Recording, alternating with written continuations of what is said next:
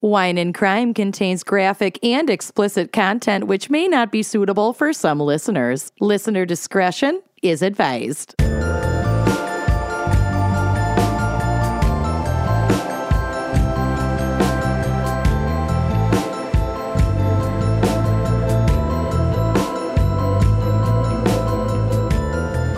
You are listening to Wine and Crime, the podcast where three friends chug wine, chat true crime, and unleash their worst Minnesotan accents. Wow, that was the worst. That, that was bad. I thought you were saying Vienna sausage accents.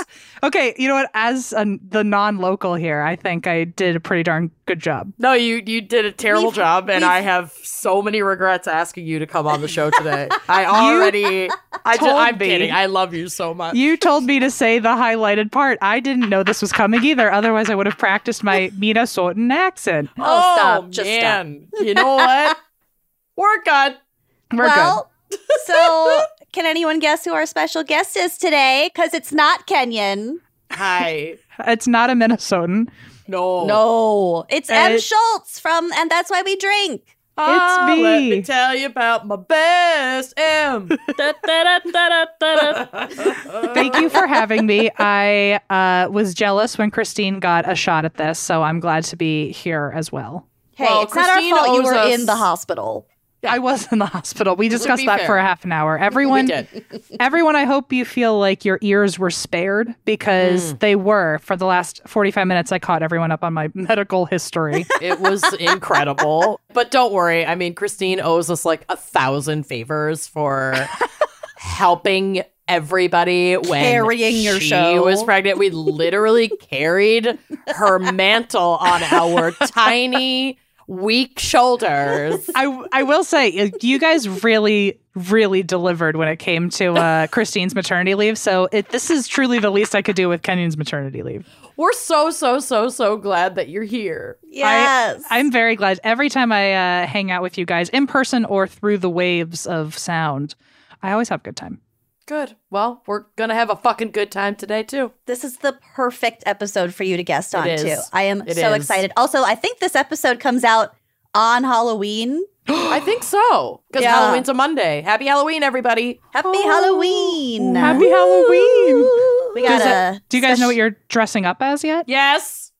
Do we? Are you allowed to publicly say? Sure. Okay. What? what I are am going up to make my costume, which if uh, obviously this will have already happened by the time this episode airs, but or I'm gonna not tr- have happened. or not have happened. I'm going to try to do it on Instagram live so people can see how terrible the process is. Oh, But I want I got a Venus flytrap this year and I named her Audrey 2 and now I want to go as a Venus flytrap. Not as Audrey 2 from Little Shop of Horrors, but as an actual Venus flytrap. Who is Billy going to be the fly? I don't even know if Bill's gonna be in town for Halloween, but if he is, that's the best couple's costume ever. And I hadn't even thought of that. Or a praying mantis. Oh yeah, yeah. Something, something you can. No, just, like, he's gotta be the fly. You're totally right. Wow. Okay, well, um, I'm gonna text him immediately and tell him Cancel "Get- your guess plans." what? You're gonna be a fly for Halloween. or they've got like those. They've got those um those chocolates. You can get them online. They're um they're fly shaped chocolates, so you can just give yourself a reason to eat chocolate. Oh wait, aren't you a diabetic? Oh, Um, I'm a diabetic, but I am willing to do anything to elevate my costume. And eating fly shaped And chocolate b- glucose. is fucking perfect. Yeah, I'm Oh, gonna okay. elevate my costume and my glucose. So this is gonna be the best Halloween ever. I can't okay. wait. Perfect, perfect, perfect. Okay, I'm glad I didn't damage damage your Oh plans there. No, no, no, no. and no, no. Corey We're good. wants to go as Bob and Linda from Bob's Burgers. Yes, of course. Because I do perfect. love to break into song. You do. Well, I mean, also, aren't you the Bob and Linda of your town these days with Yes. your little burger joint? Bobby! I'm just. uh,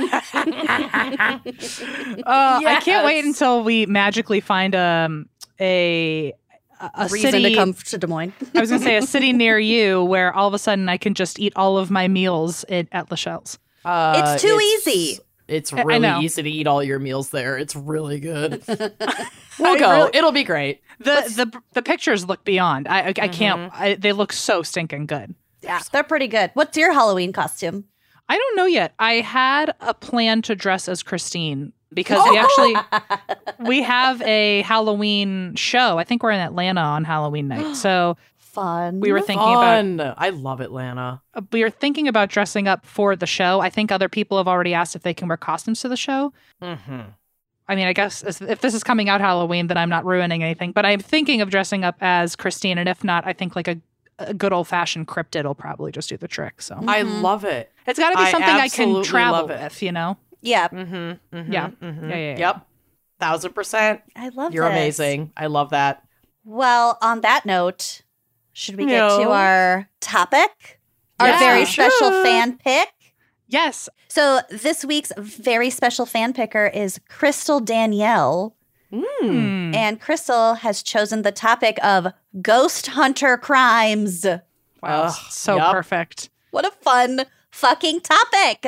Yeah. I had so There- much fun writing my notes. I know. As a previous ghost hunter, I got to tell you, this does feel very on brand for me. So I It sure can't- is. I saw this on the calendar and I was like, I'm texting Em right Yup. fucking now. Yep. I really, I'm so honored that I'm your like in-house ghost hunter uh, liaison. it's and true. our clown liaison. I'm Yes. a, I wear many hats for wine And and, our Crime. An successful Em of all podcaster. trades. Okay, well, that said, should we move to the wine crime pairing? Amanda, yes. do it. Take it away. Let's do it. So, uh, I wanted to read Crystal's email because it's perfect and amazing. And I think Crystal will be especially pumped that for their fan pick, we have invited Em onto Yeah. the show.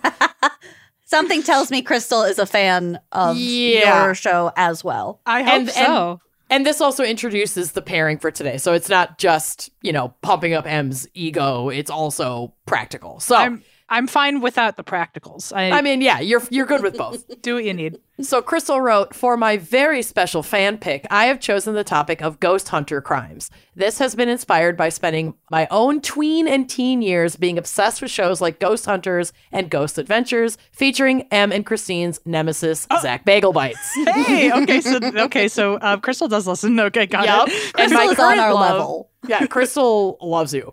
And my current love of watching ghost hunting YouTube channels with both of my partners while we get ready for bed. I introduce your show, so Wine and Crime, not your show, Em. Back Get off. over yourself. Okay, got it, got it, got it. Jesus, keep your Humbling fucking mouth- myself Yeah, over can here. you just relax and stop like screaming about? And that's why we drink. You're not on, and that's why we drink right now. I I gotta know my place. Sometimes Yeah. I, I my my head is in the clouds sometimes. Lock so- it up. God. Okay. I introduced your show to all of my housemates, and we frequently have listening parties in the car together. My housemate, Sam, is something of a mixologist. So, in lieu of a wine pairing, he has crafted a cocktail dedicated to Mr. Zach Bagel Bites himself so we can all have a drunken laugh together. Oh my gosh. Okay. We discussed using Jaeger as a base, but couldn't bring ourselves to do that to Amanda, for Or which I am very grateful. there are so many people who like Jaeger, and I, I, I have, I. It's problematic. It's problem. It, do your inner work, guys. That's too much. we'll be drinking right along with you from our living room, not the car, and can't wait to listen to all of the ridiculous things I'm sure you will dig up. So, what they have put together for us is the Drunk Ghost Cocktail. Yes. Mm. So, this is the recipe that they have put together, and I did make it with one very slight change and I'll I'll yeah, adjustment only because of what I had on hand. So I'll tell you what that adjustment is. To make a single drunk ghost cocktail, you'll need two ounces of coconut rum, so like Malibu, which you know I always have Malibu on my bar, Lucy. I love it. One ounce of vanilla vodka, one- which I feel like you buy a bottle of Malibu and like it never goes away completely. um, mine does. Yeah, you just Or love does- Malibu. Do you, I do you just have really like rum multiples? so like, is it like a grocery store where you just always have one stocked in the back to pull out? I mean, she just loves Malibu. I, I I really like Malibu and Captain. I really like uh, high school era rum. I don't know what it is. It's just like a Malibu diet or a Captain diet. It tastes like a vanilla Coke and it's really good. Mhm. Honestly, I as someone who doesn't drink, I that I do tell myself that based on the smell, that Uh-huh. would be my go-to drink. It's it's good, and then you just got a little bit of caffeine. I don't know. It's I, it's I'm a fan. It's like either I'm drinking a rum and diet or I'm drinking a gin and tonic. I have very weird taste. We used to drink it with uh, pineapple orange juice Yeah, and like a little bit of Sprite on top. Well, okay, you're onto it. So Oh. this is two ounces of coconut rum, one ounce of vanilla vodka, which I did have to go out and get because I don't usually have flavored vodka in my house. But vanilla vodka around fall is quite good. You can put it in a lot of mm-hmm. stuff. And vanilla mm. vodka is also really good if you want to have like a slightly sweeter white Russian. Ooh, really, really, really tasty. Yum. Okay, so coconut rum, one ounce of vanilla vodka, two ounces of coconut cream, and about four ounces of lemon lime soda, like Sprite or 7 Up. But I did it with just lemon lime LaCroix so that I didn't have that extra sugar because, you know, I got that pancreas thing. So mm-hmm. you fill a cocktail shaker with ice, you add your rum, your vodka, and your coconut cream. You shake it until the coconut cream is all mixed in with your booze. Then you strain it into a glass. You s- top it with the lemon lime soda. And I also didn't do this because, again, my pancreas, but you can, they recommend you garnish it with a ghost shaped marshmallow peep. Oh, I love that. That is adorable, but I did not invest in those either. So that is what I'm drinking today. Is anyone else having any fun kind of beverage? I'm having a fun beverage, What but are you having? but it's not um uh alcoholic, obviously. So I'm I'm over here rocking the mocktail.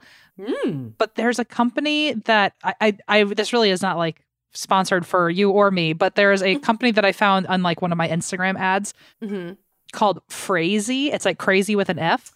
And they make these frozen ready to go mocktails and they ship them to you. But like I'm you can obsessed with that. you can customize it. You can put your name on the cup. You can like select which garnishes will be frozen with the drink. So like when you defrost the whole thing, it's a drink like ready to go.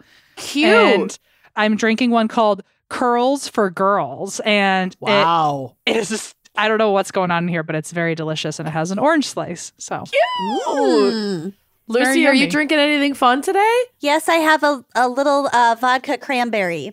Yum. with my in cr- one of your tiny little glasses? Yes, I it's can it's in picture one of my um. It's with the vo- uh, the cran raspberry juice that we always have at my parents' house. Is it in one of your hams glasses?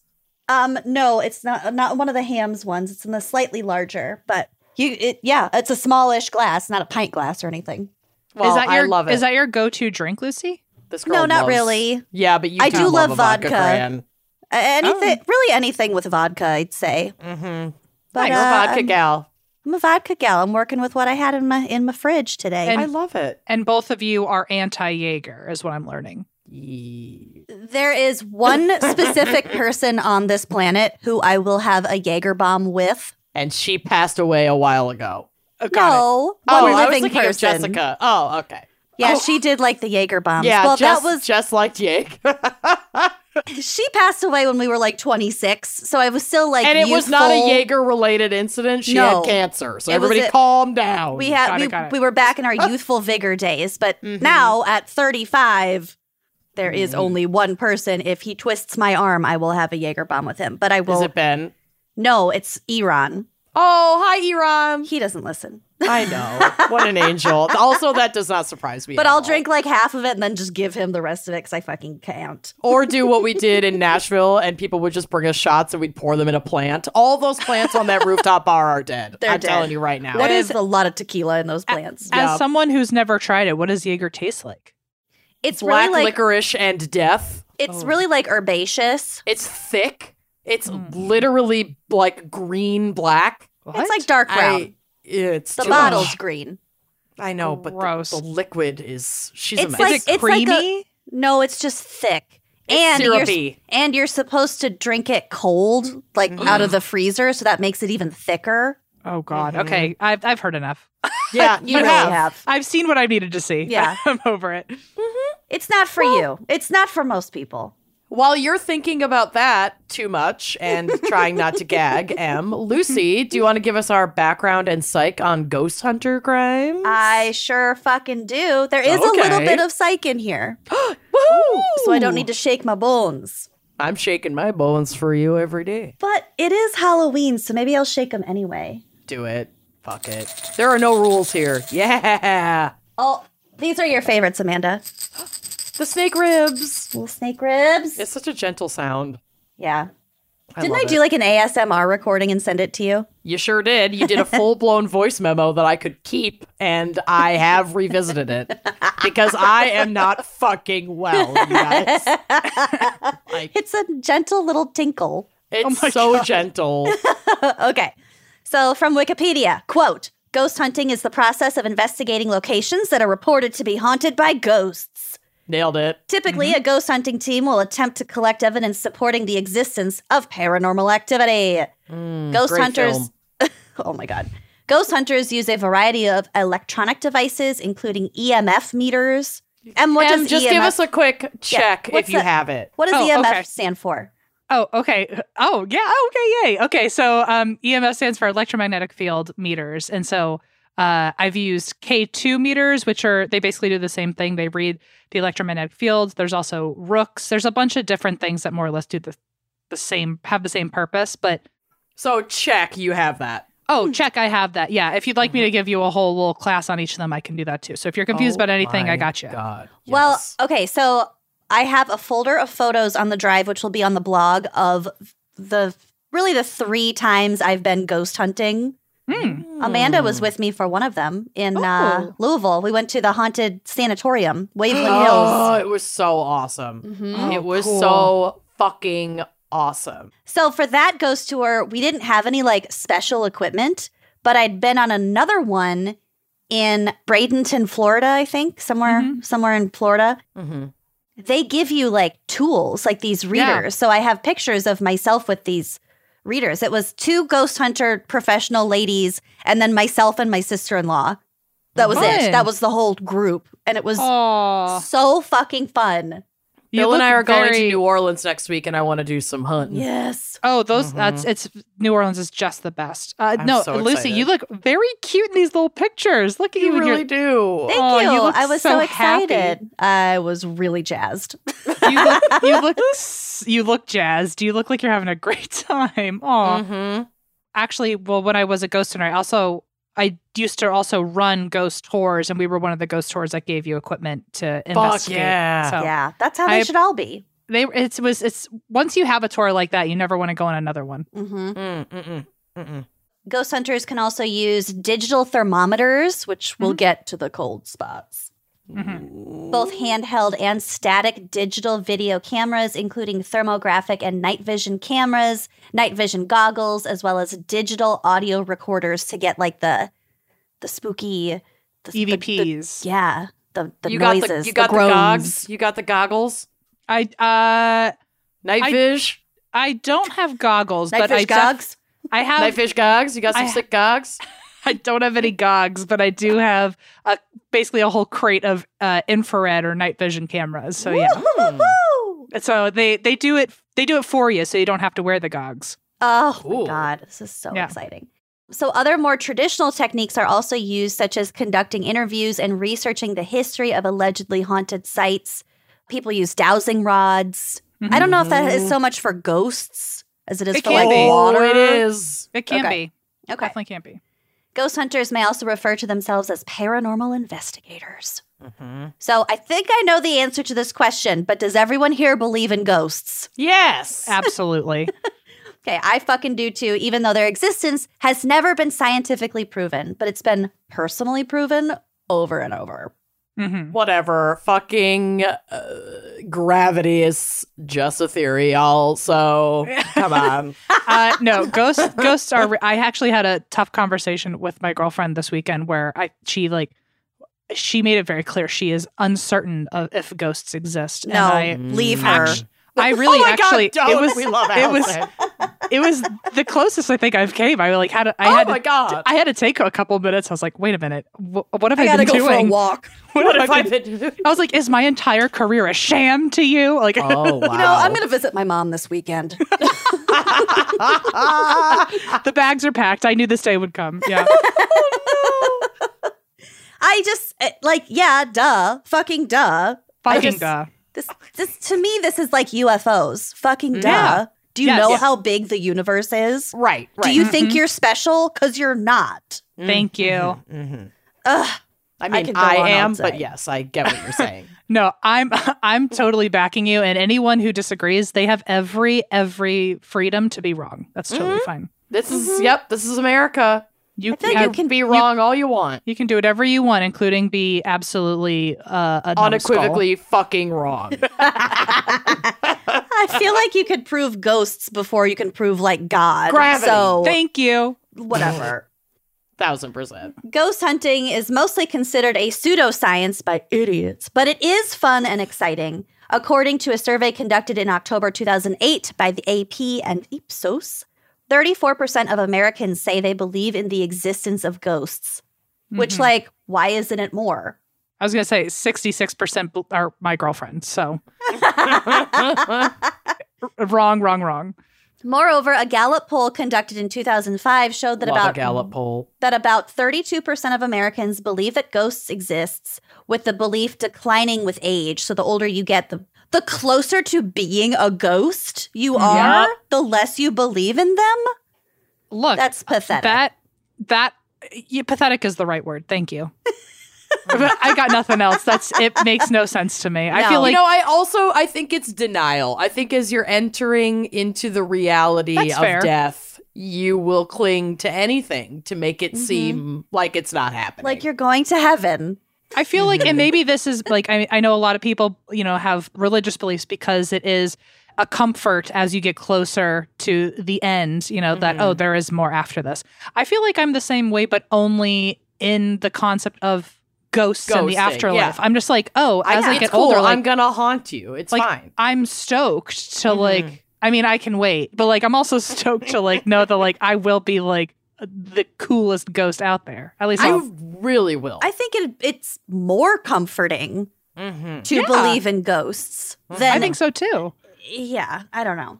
I'm with you. The poll also mentioned that more people believe in haunted houses than any other of the paranormal items tested, with 34% of Americans, 28% of Canadians, and 40% of Britons believing in haunted houses. Mm. I love it. I that I can get behind. I do wish the numbers were higher though. Mm-hmm. Well, what do you think a haunted house is if you don't believe in ghosts, really? Right. Yeah. Right. Doesn't make any Bad sense. plumbing. Okay. Yeah, just bad juju. I don't know. Yeah. Yeah. Did you know that there was an actual $1 million prize for anyone who could produce evidence of supernatural or paranormal abilities under agreed upon scientific testing criteria? I feel like that's unfair because I feel like if you have to do it under scientific testing, I, I just feel like it's like it's not that fair because I feel like you're expecting something at random. You can't control something to happen that's usually at random. hmm There's no back and forth texting agreement with your local ghost of like, oh yeah, so you're going to be here at this time, right? And you're going to scare these people under these specific conditions, right? Well, and also this is stuff that we do not have a full blown understanding of, and so we're already trying to capture it with like the rudimentary ability of the science we have available now. yeah. So who is to say what scientific testing criteria is legitimate in a non-science that is like Mm-hmm. That's in like- in and of itself like a weird ethereal I don't know. It makes sense. Just I- give me the million dollars, okay? Well, Just- okay. So this this was first proposed in 1964 by a Canadian skeptic named James Randi. Okay, so around the same time, they were like living with dolphins and jacking them off to try to teach them how to talk and giving everybody LSD. So let's it do was like the 60s. it was literally the fucking Wild West. The 60s were time. so crazy. But he started it with just a thousand dollars, and then other people kept like backing him. So Hmm. he's a scientific skeptic, but he also like his life's work was to be a skeptic when it co- comes to paranormal shit, when it comes to science, when it comes to like anything. And I do think that skepticism is just as important for s- for anything yes. Absolutely. as it is in trying to like prove it. So hmm I thought it was kind of cool, and I sort of got the impression that he wanted someone to prove that it was real. Totally. Hmm. I So- fucking do. I will say, as someone who used to, you know, hang out with a lot of paranormal investigators, most of them are like in their daytime, they're actually like scientists and engineers and very logical people. And Mhm. they don't go into ghost hunting with the plan to find ghosts, but to debunk whatever's there. And they all seem to have the same hope of like not being able to debunk. So Mhm. I think it's kind of like a, almost a backwards way into the paranormal world of like they want to be proven that they can't prove it. Absolutely. We'll get to the debunking, honey. yes. Mhm. Okay. The challenge has been accepted by over a thousand people, but none of them were successful. And the challenge was officially terminated in 2015 because he stepped down from his position as like the head of the board of his, of this Ah. organization that he ran, and they were just like, "Yeah, we're not going to do this anymore." Mm-hmm. So there are some simple explanations for that feeling we get when we feel like there's a ghost around. So you know mm-hmm. the creepy, mm-hmm. the creepy. The hairs on the back of your neck, Yeah. Yep. the, sudden spookies. cold. hmm So this is from Encyclopedia Britannica, my lover. Mm. so it could be infrasound. An infrasound is sound that falls below the audible range of humans, and infrasound can be created by earthquakes, certain animals, and also severe weather that causes us to experience anxiety, sorrow, and paranoia. My God. Yeah, isn't that fucking weird? It's crazy. Another possibility is changes in the Earth's geomagnetic fields. Mm-hmm. Okay. Experiments have shown that these can stimulate the temporal lobe of the brain, creating a sensation similar to that experienced during an alleged haunting. Hmm. Okay. It's like if you just kind of go tingly and suspicious, it Yeah, could. yeah. yeah. The, the vibes are off. The vibes are off, but it could just be because of off. the geomagnetic fields. Yeah. Sure. The geomagnetic vibes off, folks. Way off. What do you think the frickin' Bermuda Triangle is? God damn, the motherfucking Bermuda Triangle. I can't. Good point. Geomagnetic vibes. They're just Yeah. off. Shh, that bitch. That bitch. and other causes of supposed paranormal activity had turned out to be nothing more supernatural than accidentally ingesting ergot, which is a fungal precursor of LSD. Those Oh. when we talked about the Salem witch trials and how mm. everyone was like fucking hallucinating, it's because all of Jacked their on ergot. grains, all of their mm. grains were like infested by this mold. Oh, yeah, What? that's right. That's like the be- I that's gotta like listen to your show more often. I don't know. Yeah, what you do. I'm like, hey, God, that sounds amazing. Mm. yeah. Google yeah, we did. We talked about that in our Salem witch trials. Yep, Let me write that down. ergot. It's E R G O T. Yeah. E R Game of Thrones. All right, I got it down. Okay.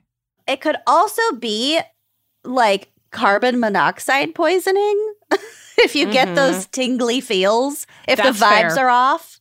So, like, That's fair. maybe open a window and like leave the house and call the fire department. Yeah, it's like at least, at the very least, sleep with the window open. you know? yes, whether it's a ghost or carbon monoxide. yes. Let it out. exactly. Exactly. So, the history of ghost hunting as its own discipline goes back to the, I put 90th century. I don't Whoa. think that's right. 19th. Wow, that's far Yeah. off. yeah, I don't think we're quite there. the 90th century. I don't know. I haven't left my house in a while. I don't know what's going on out there. It has felt like about 70 centuries have passed since the Yeah. quarantine began. Approximately 70 centuries. okay, discipline goes back to the 19th century when organizations like the Society for Psychical Research, Mm-hmm. that's The hard SPR. to say. P- yeah, sure, yeah. Yeah. I, I, I'm in. I'm in it. That's why Oh, there it's, you go. it's based in London, right? it is. Yes, Oh my gosh, it looks really cool. Cool. it's very fun. And There's uh, they. I know. I know how to say this because um, I'm in it. So I joined just so I could sound really cool in this exact moment. you do sound fucking awesome. It awesome. worked. This is You're Thank a you. literal expert for this topic. Way to You're show a us up. You are a hero. So these societies started cropping up to examine paranormal activity as like a, a little bit more of a scientific study. Mhm. Like it, it wasn't just so much like folklore, wives' tales, scary stories. It was like, no, we should probably start researching like psychics and what's that plasma? Mm, ectoplasm. Ectoplasm. Yeah. Hmm Shit like that. That's what was happening around this time. Yeah. I like to call what happens in my downstairs, both right before and right after my period, ectoplasm. Yeah. And Maybe at the peak of your know- period. If you know, you know. I know. I I'll be only using that reference from now on. Thank you. Funny I'm you in should mention ectoplasm it. stage. That is what the SPR researches. That's true. Vaginal ectoplasm. Yes. Discharge. Well, they definitely they definitely had uh at at the beginning or maybe the at the original height of spiritualism when they had a bunch of mediums doing seances a lot of their bit was that they would be able to produce ectoplasm and a lot of it did come out of their vaginas I'm So- just saying. Oh, cool. I'm Uh, just, just- fucking saying. I have done y'all. a we have done a whole episode on it, and that's why we drink about a few different mediums who did that, and it was a lot to describe because they were swallowing things like egg whites and and fish nets and stuff, and it was it was so that it would then it would look like they're throwing up ectoplasm in the dark, but the things they were putting in their body from either end was out of control. Wow, cool. So, and then the SPR was like, I feel like we should step in. it's like this is crazy. this needs Right. to be stopped. this is crazy. this is a little too bonks. Even for us, Yeah, My it's wild. bonko meter is, is going blowing nuts. up. yeah. Getting a really intense reading off of my bonko meter. My bonko meter is lighting up like a Christmas tree. I'm Ding, fucking ding, here ding, for ding, it. ding, ding, ding. also, please invent something called a bonko meter and start bringing that on your ghost hunting. if I could, I would. If I knew Bring what I was M, doing, I need you to bring legitimacy to the bonko meter. Can you do it? I'll do my darndest. Do you accept Okay. this challenge? You're the only one for the job. You're all we've got. You're The the only hope we meter is my retirement. I've put every last penny into the bonko meter. okay. Help me! Help me! I don't know what's happening. I think hell. I think that cocktail is starting to work. Yeah. I'm I'm officially a drunk ghost. How's that vanilla help me, vodka? help me. yeah, wait. So is, does drunk ghost mean you'll be so drunk by the end you turn into a ghost? or that I'll die. Oh Yeah. no. No, I think it's just in reference to how this drink is like white. Uh huh. I see. It's- and the it's- peep. They yeah. should just call it the drunk Amanda then. I mean, Yeah. Hi, Insert any name there, really. Uh, we're know. good. Yeah. So I think we've talked about spiritualism and mysticism in a past episode. I know Mhm. I talked about it a little bit during my drunk dive on Rasputin. Say no more. Yeah. right. Psychic researcher Harry Price gained public prominence for his investigations into psychical phenomena and his exposing of fraudulent spiritualist mediums. So he was a he was a big old skeptic too and he well, I guess after he died there was a book written about him that was called like The Original Ghost Hunter or something like He that. he was he was Zach Bagans before Zach Bagans. He actually was he.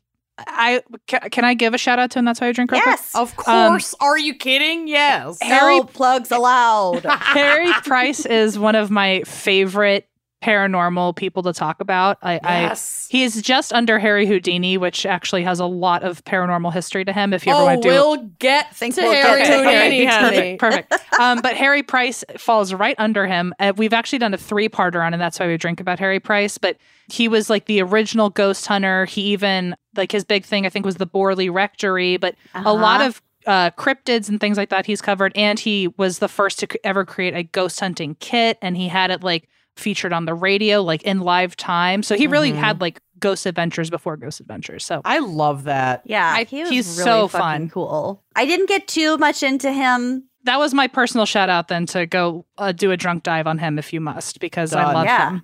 Yeah, okay. Or just go and listen to your show. Or go, yeah. Hey, you you can certainly plug my show if you'd like. um, I looked it up. It is episodes one seventy two to one seventy four. So Amazing. Yes.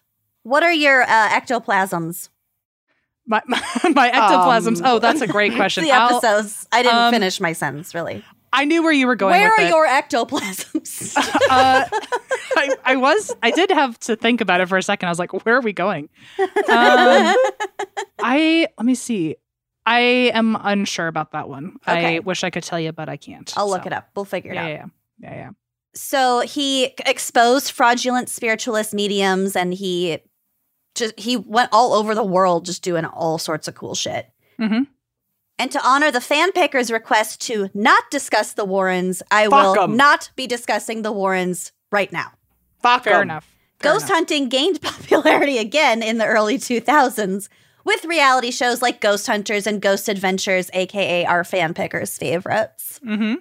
Ghost tourism is actually quite beneficial in raising money to restore historic properties and to garner interest in preservation. So I think as long as you're respectful Mm-hmm. about your activities, there is Right. nothing wrong with going to these places, giving them your money, helping Well, them like, stay open, In and agree. learning more about history. Well, and like in New Orleans, you can't just unless you're visiting a, the site of a loved one, you can't just go into the cemeteries because like they are being very specifically preserved. Folks are not Mhm. buried. That you know, New Orleans is below sea level, so folks are like encapsulated above ground, not underground, and there's like so much vandalism. And given Photo the weather there, they need to yeah, they need to like really maintain and preserve those spaces.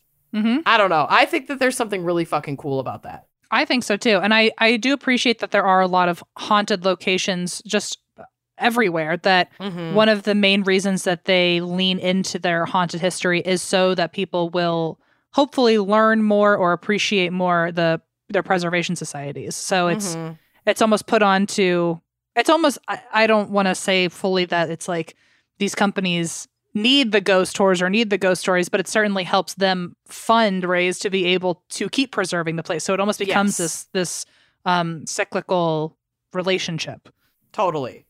Yeah. And they're just really fucking cool. I mean, whether you whether you find a ghost or don't.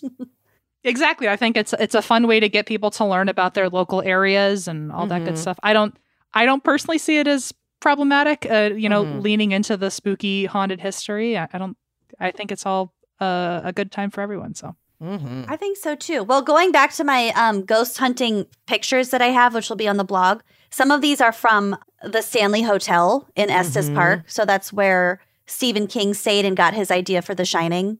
hmm And that is a creepy fucking hotel. It is gorgeous. I loved everything about it. And then on this ghost tour, we got to go down into the basement, like where the old kitchen used to be, and look for there was a ghost that haunts it who was like the hotel baker for a long time, but he was like a real Mm. pervert. So Ooh, you could tell he was around if making you, dirty cakes. if you like smelled baked goods, you can you know that he's like around, but also like on these ghost tours, he'd like play with women's hair and like Ew. touch touch their butts and things like that. We can't escape that even from fucking ghosts. Sure it's can't. like the only time i never want to smell pastries i like, Yeah. don't Yeah, want to be in- felt up this fucking perv ghost is ruining baked goods for me. I don't think so. Well, I don't know. I was a bit into it because this one picture is me taunting him with my hair. Mm. that was- uh-huh, uh-huh. I was waving my hair around trying to get him to grab it, and he didn't. Lucy's a real pastry perv. It's a real pastry perv. And then some of these other pictures. So there's a sanatorium in Louisville. The Mhm. That fucking was red creepy ball. as Don't even. There was, and then this one picture, I thought I captured an orb and I got all excited about it, but it's just the fire alarm. Mm. Classic. So Yeah. that's the f- false orb. i appreciate you being honest about your debunking though because you could have easily freaked us all out Yeah. Mhm. I mean, I I- kind of wanted saying. to, but Scott and Amanda and Kenyon were like, "Yeah, that was a, that was a small." well there are there are people Zach Pickle bites that like I I can neither confirm nor deny, but I certainly have a hunch that not everything we see on the show is always a ghost. So yeah. uh, Uh, yeah. Fucking Prab's And then this last picture is myself, Kenyon, Amanda, and Scott by the witch tree in Louisville. Louisville. Yeah, it's really And- fucking cool. Apparently, like, was it like a witch? A, a- an alleged witch was hanged from the tree, Mhm. And then it started growing all creepy and weird. and then it was like struck by lightning, and then the tree turned like really fucking weird or something. I don't remember, but it's a very gnarly, bizarre looking tree. It's called the witch tree. Wild. Like, that could just be a tree with really bad luck, but like eh, like that it's got itself its own history and everything. Mhm. yeah. Something's off. Yeah. Yeah. So I do have some tips on how to hunt ghosts. And this is from ghostsandgravestones.com.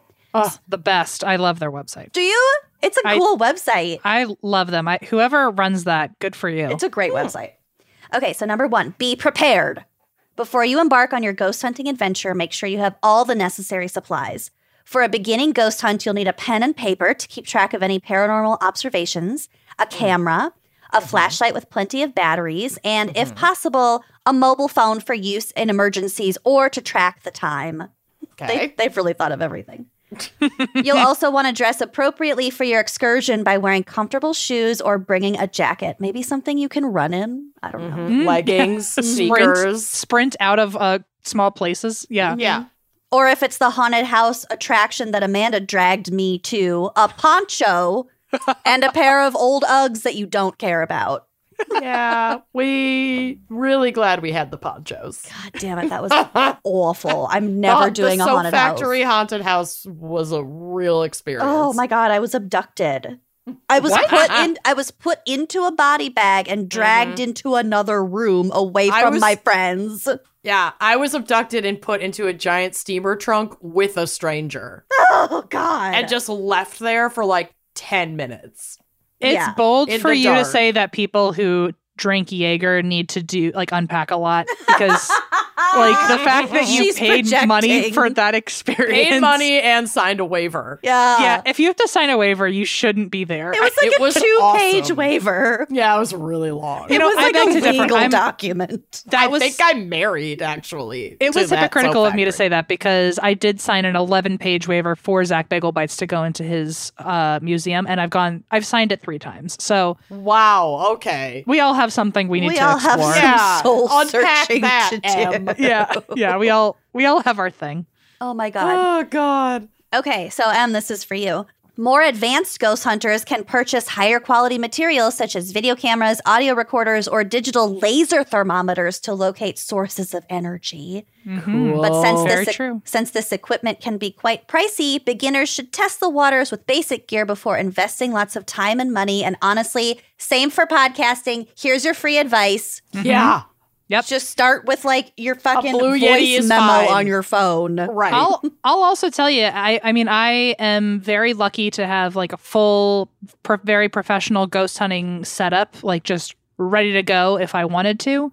Mhm. But some of the most effective equipment I've ever gotten were like on clearance racks at Target, and they're not even meant to be ghost hunting equipment. It just sure. they're just motion detectors or like a five dollar laser or like Yeah. you know a random your own the recorder we're using right now could pick up something. So Mhm. just because it's fancy doesn't always mean it's the best one. So just Right. a just a disclaimer there. Same as you said with podcasting equipment. I mean, I can say confidently because you, the, the three of us, and then Christine and Kenyon, we all came up truly together. We all started our podcasts the same week.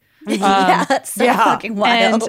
if you were anything like me and Christine, you spent like maximum two hundred dollars on microphones and equipment. Yeah, Uh, we we got ours on like a Black Friday sale too, so Yep. it was even cheaper. And yeah, I mean, look at us, look at us. Look at us. God Look at bless. us. Also, technology improves all the time. So, like, even Mm-hmm. if you're getting something quote unquote cheap, if you know how to use it, what's what you're going to use it for? Exactly, What's the difference? exactly. Okay. Tip number two do your research. Even if you're investigating your own home, it's a good idea to research a particular location's haunted history. You can prepare yourself for potential challenges and learn more about the paranormal sightings in an area. For oh. example, if sightings commonly occur in the evening, you'll know to plan your ghost hunt around that time. You hmm. might even find a few pictures of orb backscatter in your research when a camera's Ugh. flash picks up invisible spirits and auras. Backscatter, I don't like that. I did not hear that word i- i- once in my life until right now. orb backscatter. as someone with back knee, I really don't like orb backscatter.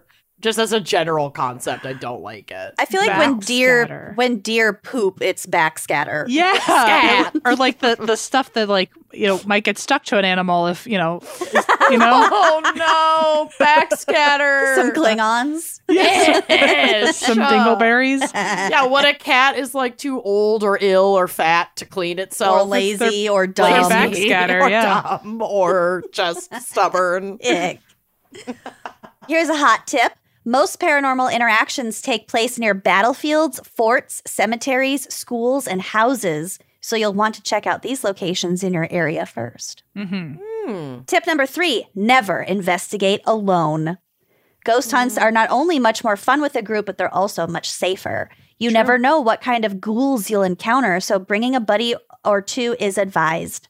Yeah, that's especially if you are someone who is going to do what I don't advise, and that's you think you are slick and can go investigate a place that has not given you permission. Right. That's my Uh, next tip.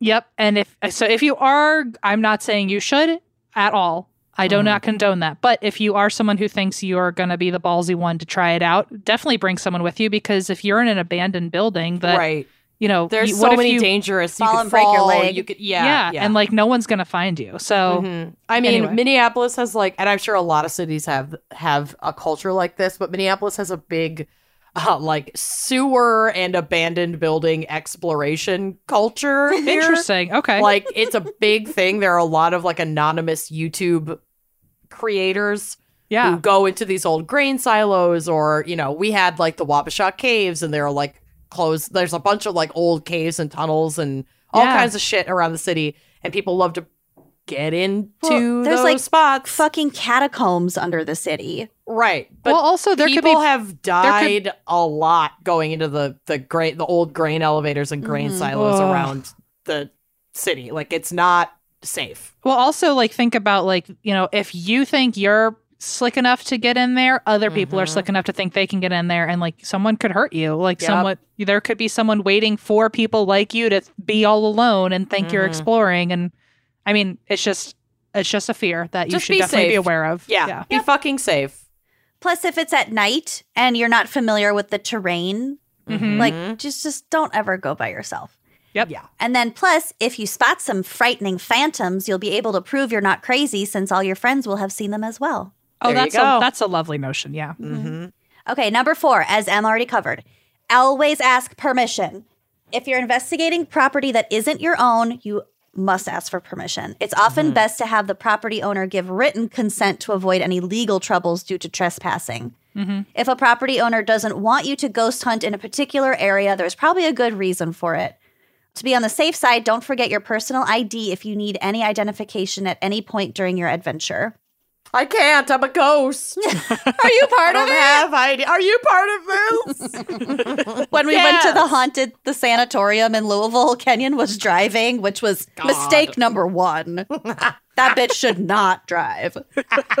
and it's like dark and it's kind of rainy, and we pull up to like what we There's assume like to long, be the entrance. There's like a long, curvy drive up onto the hill where this if you sanatorium picture is. a haunted is- sanatorium, and that is Yeah. exactly what it is. A winding God. drive through the Mhm. woods up to the top of this hill. But we get to like the bot, like the entrance of the driveway, and there's a man very clearly working there with Like, like, a with high vis flashlight. poncho, a yeah, flashlight. in a poncho. He's right next to the sign that says like The haunted you are house, at yes. the haunted house. and Kenyon Oh, no. was so freaked out that she wouldn't roll down the window to yeah, like was coming to give us him. instructions on where to park. She and she she's like, cracked "Are, you- are the window. part of it?" And then rolled the window back up. She cracked the window a centimeter, screamed, Are you part of this? And then rolled the window back up and started to drive away as he was talking to us. we were like, Stop. He works here. We need to know what information he's giving us. He's She wearing has a like baby all now. birds. That's, Yeah. that that woman's a mother now. Yeah, so It's horrifying. She's a mom. That's the Are you scariest part, of, this, this Lang episode. Cohen is a mom. Also, going back to like how people get hurt doing this shit, I found this in the, a separate article. But unaware that a quote unquote spooky home in Worthington, Ohio was occupied, no. a group of teenagers stepped onto the edge of the property to explore it.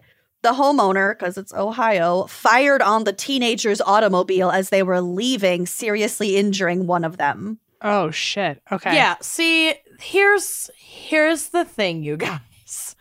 Uh this is why I'm so scared of ghost hunting is because I'm not going to find a ghost. I'm going to find the sociopath who's been living in the walls for 16 years feed like feeding off of like Rats. rat rat corpses and like body shavings. I don't know. Like like Uh, like do you mean the backscatter? like sk- backscatter orb backscatter Surviving off of backscatter. that fucking guy is gonna be pops out and murders me You know. I do I do think um cuz I am definitely scared of ghosts, but I also was raised by a single helicopter Jewish woman. And so I am prepared that at any moment I will break all four of my limbs and Yeah. just never be found again. And it Yeah. will be at the hands of someone who has waited their whole lives to kill specifically me. Yeah. So Correct. Correct. I do understand where you're coming from because I, I'm I, I don't know which to be more scared of at, at all mm-hmm. moments. So at any moment I will collapse and just simply never be able to get back up. So it's it, that's and then I'll be abandoned and then she'll never be able to find me. I mean, she's a woman who would send out choppers in 5 minutes if I don't call her back. So That's I- a good mom right there. it's a good mom, but also she has definitely taught me to be afraid of it all. It all. Mhm. So Well, you're both a ghost hunter and a clown, so she didn't do that great of a job. she did she that We're one never gonna let that go. I, no one should. It was a bad call. I remember when I told her I was going to be a clown, and I remember watching her wince like immediately. She was like, I remember watching her disappointment just When I came in out to my mom as a clown. as a clown. "There's there's nothing worse than no um." kid of mine. Get out They- of my house. I mean, she was a truly uh hel- like helicopter Jewish mom in that there's nothing more painful than watching her disappointed in you, and Oh, also her not uh, and her telling you with her face. Like it was Mm. clear. So I retired early. It was it was not a good call. I don't know why she let me make that call. I was like fucking 13. So Well, how are you gonna tell sweet thirteen-year-old Em Schulz that b- baby can't be a clown? Like no one can. They couldn't be- hurt you like that. To be fair, let me throw this PSA out there again. I never wanted to be a clown. I Okay. was told forced into it. I was told I had to join a sports team and then I said mm. I'd rather be a clown. And and then that's how that happened. that is not it. It is. My mom was You're like, "You have to do something," me. and I was like, "Well, I guess I'll just go to clown school Well, if that's bitch, what it I'm takes." clowning. she wouldn't Let's let you go. like play the piano. No, she said I had to either do a sport or play an instrument, and I was like, "Neither is going to work for me." So, and so this I was my. It was asked the. Uh, for it. It was the emergency break glass in an emergency situation, and I pulled the handle, and I ended up in clown college. So, Wow. All right. and you know what? She had Cool. hers that day because she said I needed to do an extracurricular, and I gave her the, the most embarrassing one I could think of. So she had to tell all of her friends that I was a clown. That You showed her. Fucking you know what? awful. after after doing it, I gotta say I have mad respect for clowns because I went in thinking like, oh well, that seems the easiest of the three. But there's Mm. a lot of uh stage performance, behind the scenes, magic tricks. It's a, definitely harder than I than my 13 year old self thought it was gonna be. So Wow. great. Good. shot myself in the foot there. Yeah, cool. The oversized shoe. Okay. okay. It honked when it got shot. Yeah. Stop. oh my god. what was that? You I don't did. I not just just, mouth honk that. Did you find my nose? No, it- I just that came out of my mouth. Holy shit! I have a great pitch, you guys. that you was really incredible. do. Okay, last tip be safe and cautious, blah, blah, blah. Okay. Things you might experience during a ghost hunt include cold spots. So you got to bring that digital thermometer Cold Mhm. sores and orbs. Mhm. backscatter, Backscatter. orb, Some, go- some ghost hunters claim that circular artifacts appearing in photographs are spirits of the dead or other paranormal phenomena. However, such visual artifacts are probably a result of flash photography illuminating a mote of dust or other particle and are especially common with modern compact and ultra compact digital cameras, which, whatever. I picked up on my orb, even though it was a smoke alarm, and the flash wasn't even on. So. Nailed it. Fair enough. Fair enough. So those are my ghost hunting tips for you and some Thank photos you. of my experiences and yeah, it is fucking spooky season and I ha- I have to book a tour of the cemetery in Des Moines. It is massive. Oh, that Wow. sounds so fun. It's really Well- old. It's really huge. There are like big crypts. Oh, I love it. I love it. I love oh my it. Oh my gosh. Okay. Whew. That's Miss Egg. That's it. Oh, well, hey, you did a great job. Thanks. Amazing. Should we take a real quick break and uh, recover from the clown imagery? Oh my god. I mean, I, yes. I will. I'm therapy has tried to make me recover, but it's still not working. oh God. All I right, was let's hear a drinking water. Fucking sponsors. Jesus. All right, we'll be right back. If you know me personally, you know that I absolutely hate wearing high heels. I hate being uncomfortable just in general. Mm-hmm. And that goes this. that goes from my tops to my leggings to my shoes. Mm-hmm. And that is why I really, really prioritize my wearing of Rothy's shoes. Mm-hmm. For versatile shoes that are stylish and still extraordinarily comfortable, you gotta shop Rothy's. Their signature seamless knit designs look and feel great right out of the box. There is no break-in period. Mm-hmm. It's like you just like found your favorite shoes again as soon as they come in the mail. Yep. And they've just launched two brand new sneaker styles with extraordinary comfort for all day wear. Plus, transitioning to a new fall look is super easy with Rothy's shoes for all people women, men, everybody in between and outside. Mm-hmm. With styles you can wear season after season because they're 100% machine washable. Yeah. It's a no brainer to check out Rothy's and get yourself a pair. These shoes are miraculous. Like Rothy's is known for the point and the flat. I have both. I also have the loafer, and I have sandals, and I have Mm-hmm. The sneaker. Chelsea boot. And uh, my next on my list is to get the sneaker because they also make these ultra comfortable sneakers, including a brand new RSO2 sneaker and City slip on sneaker. They're so cute. I am here for the city slip on. I don't want to bend over to put on my shoes, No. baby. Okay.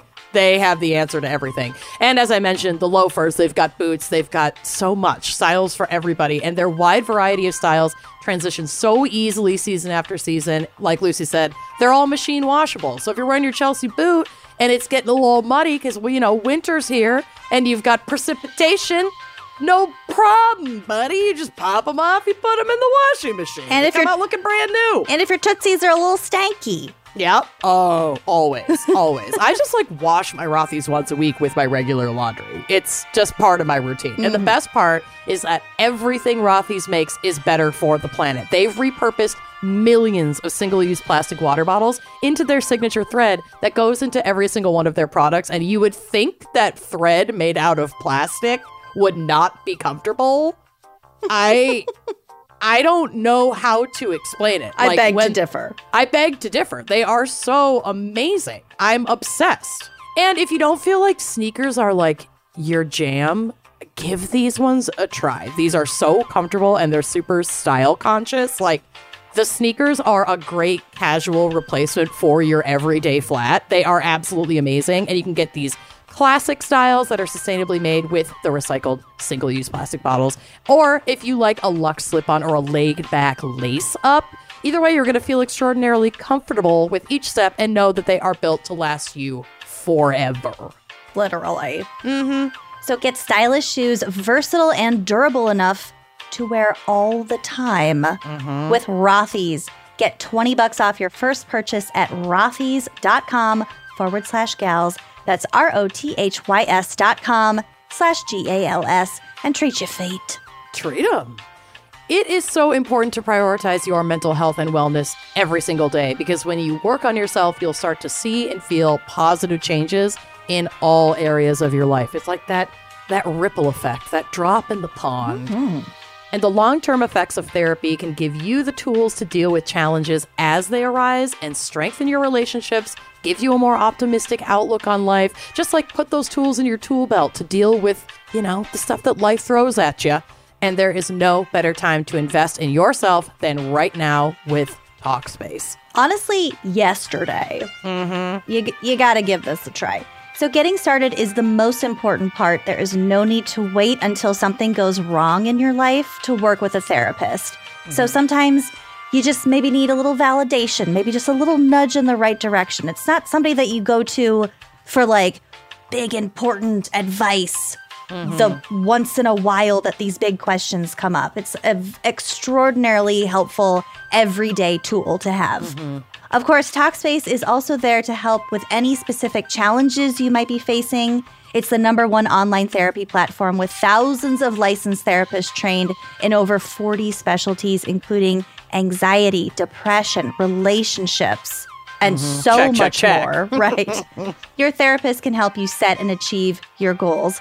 Talkspace is mental health care that meets you wherever you are. It is a therapist in your pocket. It literally is. It it's is amazing. millennial approved. hmm It simplifies taking care of your therapy and psychiatry needs because it eliminates the need to commute to appointments, to Yeah. drive past that McDonald's, to put on pants, Ugh, to wait in a waiting room. Oh, Can't do it. sometimes it's just too much. Mm-hmm. Maybe you have a job, you don't want to miss time at your at work. Mm-hmm. Or like line up childcare in order to attend your sessions. Yeah. Plus, instead of waiting for an appointment, which is crucial in many cases, you can send text messages to your therapist to let them know the issues you're facing in real time. This is mental health care made super duper easy. It sure is. And as a listener of this podcast, you will get $100 off your first month with Talkspace when you go to Talkspace.com slash gals. To match with a licensed therapist today, go to Talkspace.com slash gals and get $100 off your first month and show your support for the show. That's Talkspace.com slash gals and treat your brain. Try to. Do you want to take it away covering Kenyon's case this week? I really came in hot with the cheesecloth vagina hands. Um, Which we are not even going to revisit in the Okay. episode. Okay, leave perfect. it. Leave it. Let them wonder. Never, it never Let 'em- comes back up again. let him wonder what I was talking about. Em just really wanted to talk about the cheesecloth ghost coming out of your vagina. I, you know, I stand by that. I did want to talk about it. You did. Okay. Yep. I'm very excited because it is, you did find a perfect balance. It is crimey and spooky all at the same time. I would say Crystal found a perfect balance. Crystal nailed Mm. it. I do wonder, though, if Crystal heard about it from And That's Why We Drink, Oh, that would be funny. because now I'm just, I, I feel like I'm about to become an expert with this topic. Oh, Great. This, you mean this case in specific? This case specifically because not only have we covered it on and that's why we drink which by the way episode 201 if um you're interested in hearing it after you listen here but also we christine and i have a second podcast on spotify. It's a podcast podcast called rituals and we covered it there on episode 28 so after looking through it a third time i'm pretty sure i'm an expert on them. Yeah. I love it. Great. Sorry and thank you. no no no. Don't apologize. I actually i i gotta say uh, uh, you guys were very very lovely for those listening in when they asked me to jump on uh, and take kenyon's spot they made it very clear i would not have to do any of the labor myself which was very enticing and so the research the research was already done for me and i gotta tell you your research blows mine out of the water so Well, we can I'm- thank one of our assistants, Celia, for that. Mhm, Well, for helping us out. Mhm. well whoever uh, if you've listened to and that's why i drink episode 201 and you wanted more you definitely get more in this one so Awesome. Okay. excellent. Thank you for making me look so bad. but You're you guys, welcome. you guys nailed it. Okay, so we did this on purpose. this is the topic of the Fox sisters. So the Fox sisters, this starts in 1848 in Hydesville, New York, which is near Rochester. Mhm. And this case, if you have yet to figure it out, covers the Fox family the father, John, the mother, Margaret, and then they have a 14 year old daughter named Margareta, who goes by Maggie, and an 11 year old daughter named Catherine, who goes by Kate. So Maggie and mm-hmm. Kate. Cute. The family were devout Methodists, and they actually had two other older siblings that had already moved out and had their own families. So they had a son, David Fox, and a daughter, Leah Fox, and then they had Maggie and Kate. The Fox house had a reputation, I guess, for being haunted throughout the town, but the family themselves didn't think much of it until March 1848. Because all of a sudden there were some mysterious rappings uh, going on in the house. And I will Nope. claim here, I'll make it clear that rappings does not mean like Eminem and Snoop Dogg. I was gonna say it's it's just Jay Z in the walls. the first time I ever saw the word rappings, I went, "This is going to be a good ghost story." I And it- love mom's spaghetti. God. it's just it's just another word for knockings. Unfortunately, everyone. Mhm. Well, Rap- anyone who's read The Raven or heard it Mhm. definitely knows this. Uh, my brain went to Christmas wrapping, personally. Oh, interesting. or what birthday wrapping.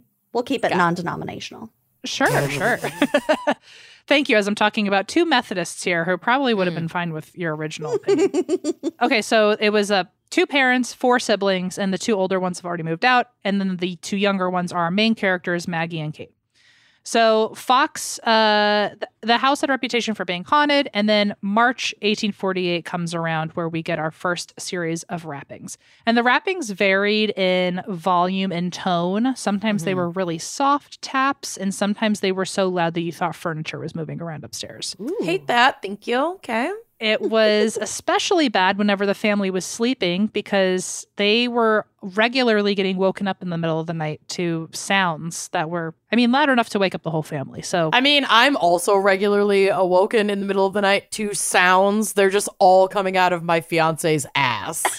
There's a ghost in his ass. there, you know, I wake up. she is loud. I wake up a lot to um, Allison sleep talking, and it's always the eeriest shit. And Oh, it's like she has the nerve to tell me she doesn't believe in ghosts, but she does say things as if she's possessed by a demon. the cool. nerve. she'll sometimes just like rise up almost as if she has 100% use of her ab muscles and her core muscle. She will just sit up like the As exorcist if. girl in bed, just rise up with no effort, turn and look at me, and then go, "Can you tell them over there to be quiet?" And she's pointing at the cl- Oh, and she's pointing at the closet, Oh my and I'm like, God. no, and. I'm like, what the? Or she'll say like Go the people, stay at your mother's this weekend. you really need to. and then uh, there's another time where she woke up in the middle of the night and looked directly next to me and Mm-mm. said, "There's a person standing right there, and they No. don't like you." And I went. No. Okay. I went, you have to be fucking kidding me to have to then wake up and say, I don't believe in ghosts. Fuck you. Like, are you kidding me? That is absurd. I was like, that's so rude. It's so rude. It's like when I had my I had my favorite psychic over to my house for an interview. And I live in a really old house. And I was like, So while you're here, do you want to like tell me what I need to know about the house? And he Oh, goes, no. There's a lot of fear coming from the basement. Oh, Oh, I was like, cool, I'm never doing laundry again. Thanks. oh, simply forget it. You know, their um Christine's house is old as shit. And like Mhm. so is now- Kenyon's. now she's got a baby. Oh, Kenyon will probably have some real doozies coming up in the near future. then. Great, great. That baby really loves to stare out into the distance and just just oh no. like like we make a joke a lot that like Leona didn't think anything was funny for a long time, but was best friends with the ceiling. Like she thought the ceiling was so cute and funny no. and great. No. But like I just imagine a bunch of like shadow people that I can't see crawling on the Bye-bye. ceiling. Like you know, like in uh, Hereditary when the mom just like scuttles across Uh, the ceiling. No. No. no. yeah, Leona loves the ceiling and nothing else. So I'm wondering if something lives in the ceiling. Thank you. But Thank babies you. are fucking freaks. Yeah, I the second I have a kid and they're able to say something lives in the walls, I'd be like, we're Mhm. leaving. We're moving. burn the house to the ground. Yeah. Allison and I were just talking about if we should like think about buying a house or renting a house, and I was like, always rent once we have children because there's If no you gotta reason to leave quick, it's a lot easier to break a lease than sell a home. I get no, it. no reason to to commit to anything at this point. None.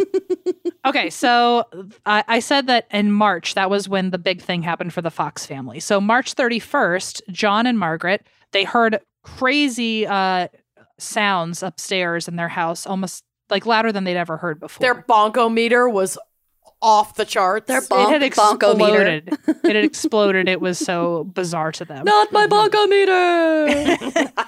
So they ended up freaking out. They ended up uh, running to the neighbors in the middle of the night. uh, Correct. just this is the right call. yeah, they were like, well, we need help. So they ended up sending their daughters to bed early one night, and that's when they heard all these sounds. They're convinced at this point that it must be demonic, which is why they run to the neighbor's house. And they end up having the neighbors come home with them to help them investigate because they're so freaked out. Keep in mind, they're relatively religious, and they really do think that this must be something evil. So they have the neighbors come in and investigate the noises with them. And this is when the girls reveal that they are able to talk to whatever is making the rapping sounds. Nope.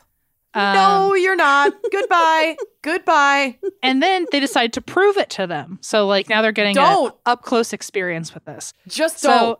to prove it to them, Kate asks this entity to repeat the pattern that she snaps on her fingers and it Mm. obeys. Mm-mm. So uh, this is the original snaps is the game. If you uh if you keep up with TikTok trends, the game you know is snaps. The game is snaps. This was the original version. Oh my god. They're smart. So she repeats the pat or she does this pattern with her fingers and then all of a sudden the sounds are able to repeat it back gross then she asked if they could Gross. and then she asked if it could tap out her and maggie's ages and it obeyed that command as well which means one was 11 and one was 14 so that's a lot of raps that the adults even have to count to make sure that we're doing it right Yeah. but uh I digress. Anyway, they obey that command as well. And this is when the neighbors try asking the spirit questions. And soon just the whole squad is trying to figure out things with this entity. They even come up with a code where the spirit is able to reply with a yes or a no or tap out an entire letter of the alphabet. Uh. Which so it's kind hate of it. like a a Ouija board mixed with snaps, I guess. But the thing that I hate is like, what if the letter was Z? Like, you're gonna count 26 raps and not fuck up. Like, right? Y- are you- at some point they had to redo that whole letter. it's like that's Yeah. very oh, obnoxious. Can we start over? oh god oh god it's this is the scene okay everything i'm in this episode i'm going to relate to the office this is the scene in the office when dwight becomes manager and he gives everybody the really long obnoxious codes to Yes. use the copier and kevin just keeps fucking it up and angela is just screaming the numbers at him It's pretty much exactly that, except in taps. And Yeah. Probably had to keep saying, wait, I know you're mid paragraph, but do you mind But- starting over? After multiple sessions of this, they start to figure out the a little bit about the spirit, and they're able to determine that this was a peddler in town named Charles B. Rosna. I like how it could have been Charles A or Charles C if they miscounted, but we're Mm. going with Charles B. Rosna. Or like Darls. Right. Yeah, it could just been anything. Charles B. Rosna, and he was apparently murdered and then buried in their cellar. bummer Now, there's a note that I, I want to mention that there were actually vague rumors around town that there had been a peddler that was killed in town. And so I think my guess is if all of this is not true and, you know, if the girls were, you know, just making things up, they probably could have easily ran with that story of like, oh, well, Mhm. someone's in town. We know someone died in town and he was a peddler. So let's just make that the name of the ghost. mm-hmm. Or it could have straight up been a peddler who was murdered in town. Like, for all we know, we're actually like getting down to the nitty gritty of this crime that we've never gotten full details on. Mm-hmm. So, the bottom line is after this night, we figure out that it's probably this Charles guy, if it's any spirit at all. And Mhm. Kate and Maggie start calling this spirit Mr. Splitfoot, which is No. apparently a nickname for the devil. no Split- oh, like Um, hooves. Yeah, like Split hooves. foot. no I, first of all, it's a little fucked up to me that they literally just made him spell for like hours what his real name is. just to give calling- him a fucking nickname a really goddamn creepy one Think of how long it took. If you think of all of if A equals one and B equals two, think of how long it took to fucking spell Charles B. Rosna. And they they go, six days okay, okay, Mr. Splitfoot. It's like, what the fuck? god i'd be pissed Also, I feel like Mr. Splitfoot and Mr. Backspatter probably are friends. Oh, oh, oh Yeah, I just got absolutely. chills. I just I had to write down Mr. backspatter. Splitfoot so I remember it. No, don't write that down. So since this uh, being felt at least um, it didn't feel safe or it at least confused them. So I think the Fox parents equated this to being demonic, especially if their children are now calling it Mr. Splitfoot. Ugh. The Fox Oh. parents straight up moved in with the neighbors. They were like, I don't need Bye this. bye. I so fucking respect. that. Yeah, I I, respect probably that would have done the the, same most. thing. And I guess at some point they must have had a conversation with the neighbors, but they were like, "You can come, but your whole family like can't possibly all fit here physically." Mhm. So they sent their children away. They were like, "We'll move in with the neighbors and let's separate the entire family. It's better than being here." Where'd It's the better girls this way. go? So Maggie ends up getting sent to her brother David, and Kate gets sent to their sister Leah. So they literally got parent trap separated too. Mhm. You'd think they would have, maybe they both had a little like you know necklace or something. Oh God. Oh, But- I'll lock it. Oh, okay. But so yeah, all one sister uh, has been sent to one house, the other sister's been sent to the other house, and the parents are at the neighbors. But the noises did not Mm. stay at home. They followed the two girls as They, they. always do. I know, I know. They always do. And I guess the one who was staying with the son David, even he was like, I tap out very quickly to this. I don't want it. And so Maggie ended up moving in with Leah, which is where the sister Kate also had moved to. So now the two sisters are living with Leah. Okay. So the parents have abandoned their children, and the brother abandoned their their sisters. They were like, you know what, Leah, you can you can handle this, You girl. creepy little fucks, get out of here. And so while they're staying with their older sister Leah, it's now Leah, Maggie, and Kate, just to keep up with the names. And they were introduced to people in town named Amy and Isaac Post. And they were this radical Quaker couple who were very curious about the girls' abilities. Hmm. So this couple invites the girls to their home to demonstrate what they're capable of and are immediately convinced that these gifts are real and true and spooky. Quakers love a buck, though. Mhm. Honestly, they sure, you know, that remind remember that for the end of the story maybe. Oh no. so the posts, this couple called the posts, they helped spread the word about the Fox sisters after they saw what they were capable of. And pretty soon it felt like the entire state of New York knew about the Fox sisters. Okay. So they were kind of like local celebrities and they started renting out these venues. They rented out actually the largest hall in Rochester for a demonstration and over 400 people came to hear the girls talk with the rap to talk with the rappings and these spirits. Ugh. So this demonstration happened on this is a big big date to remember folks. So this demonstration happened largest hall in Rochester and it happened on November 14th, 1849. And this is important because this demonstration is credited as the beginning of spiritualism. Like Wow. the entire the entire Ooh. movement, Dang. which means the Fox sisters are responsible for spiritualism. Mhm. Which can you imagine being 11 and you're responsible for an entire movement that still exists in the 21st or 90th century, depending on who you're talking to in this episode? Mhm, mhm. I haven't left my house in a while. this is the beginning of spiritualism. It eventually, very quickly, takes the US and Europe by storm. And because they are blowing up very quickly, their older sister Leah decides that she's just going to become their manager. And she moves them to a new place. She sets up this business and immediately starts selling their services to people where you could pay a dollar for a short seance with the girls, which Hey, I gotta say- steep at the time. It's good money.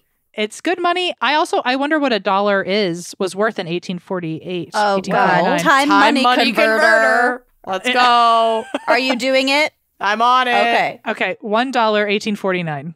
You, Going quickly US into dollar? eighteen fifty.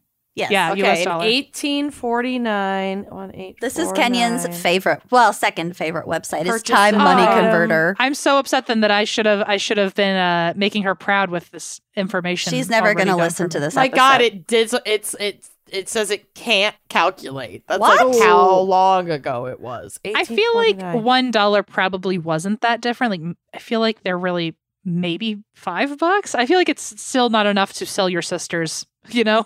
yeah. well, let's this just say it's 50 bucks. I would have paid 50 bucks. yeah, this is crazy. I'm gonna try And- a different calculator. And I would have also absolutely done this. I mean, if I were an older sister and saw that, you know, my sisters uh, could offer a service that no one had ever heard of before, they, I mean, this was groundbreaking that like you could talk to the afterlife. There is an afterlife. This is the probably the closest thing to proof they'd ever gotten that there's an afterlife. It's exciting. Mm-hmm. Yeah, I can understand the allure. I understand exploiting minors is not good, but Well, I also understand in the 1850s and it's your little sister, you know, Wow. Okay. Google says I literally Googled what was one dollar worth in 1849. This says the value of a dollar from 1849 to 2022. In 1849, a dollar is equivalent in purchasing power to about $38.46 today. oh, So I that's would substantial. absolutely Yeah. sell my sister for that. yeah, yes. it makes sense now. Yeah. Uh, so anyway, that was the plan. She was like, "We're going to do a dollar for a short séance, and That's like people's 40 lives are bucks going a to be pop. Let's go. people's lives are going to be changed." Also, uh, and I'm not trying to like defend her actions. I'm just also saying if I were like an older sister with like kids who were pulling something off that hadn't been done Mhm. before, it was a cash cow, and I'd be like, Mhm. and I had to Thousand take care of them all of a sudden. Yeah, I'd be like, oh, well, you're Earn just your keep. helping. Yeah, I would have found some way to justify it, I'm sure. So, Oh my God. Justify away. so this became obviously a massive success. Again, nobody else is doing this yet, so it is just groundbreaking. And soon they were regularly performing for packed theaters through New York and New England. Ugh, us too, am I right? I Um, know. it's like we're hearing our own story told in a different era. Hot don't know why we Santas don't- across the country. I, all Except of a we sudden, don't I'm charge just one Moira dollar. Rose. No, we do not. But we Uh, do okay. charge about the equivalent of 38 bucks. so it's like actually kind of accurate. Maybe we should just um, recreate their their act. If you know, I mean, let's just see if we Yes. can do it. Yeah. Their business model is solid, so let's fucking do it. I will say we should probably all at least try to do a live show together someday. at the largest Oh. hall in Rochester where the beginning of spiritualism began. Yeah. I think saying- maybe we're speaking this into existence now. Mhm. We're manifesting Okay. it. That would Well, be y'all heard it here first. We're Happening. ectoplasming this. Poor Christy and Kenyon are like, what is going on? So, when we leave, yeah, when the moms are away, the cats will play. listen, The child you free wanna- will play.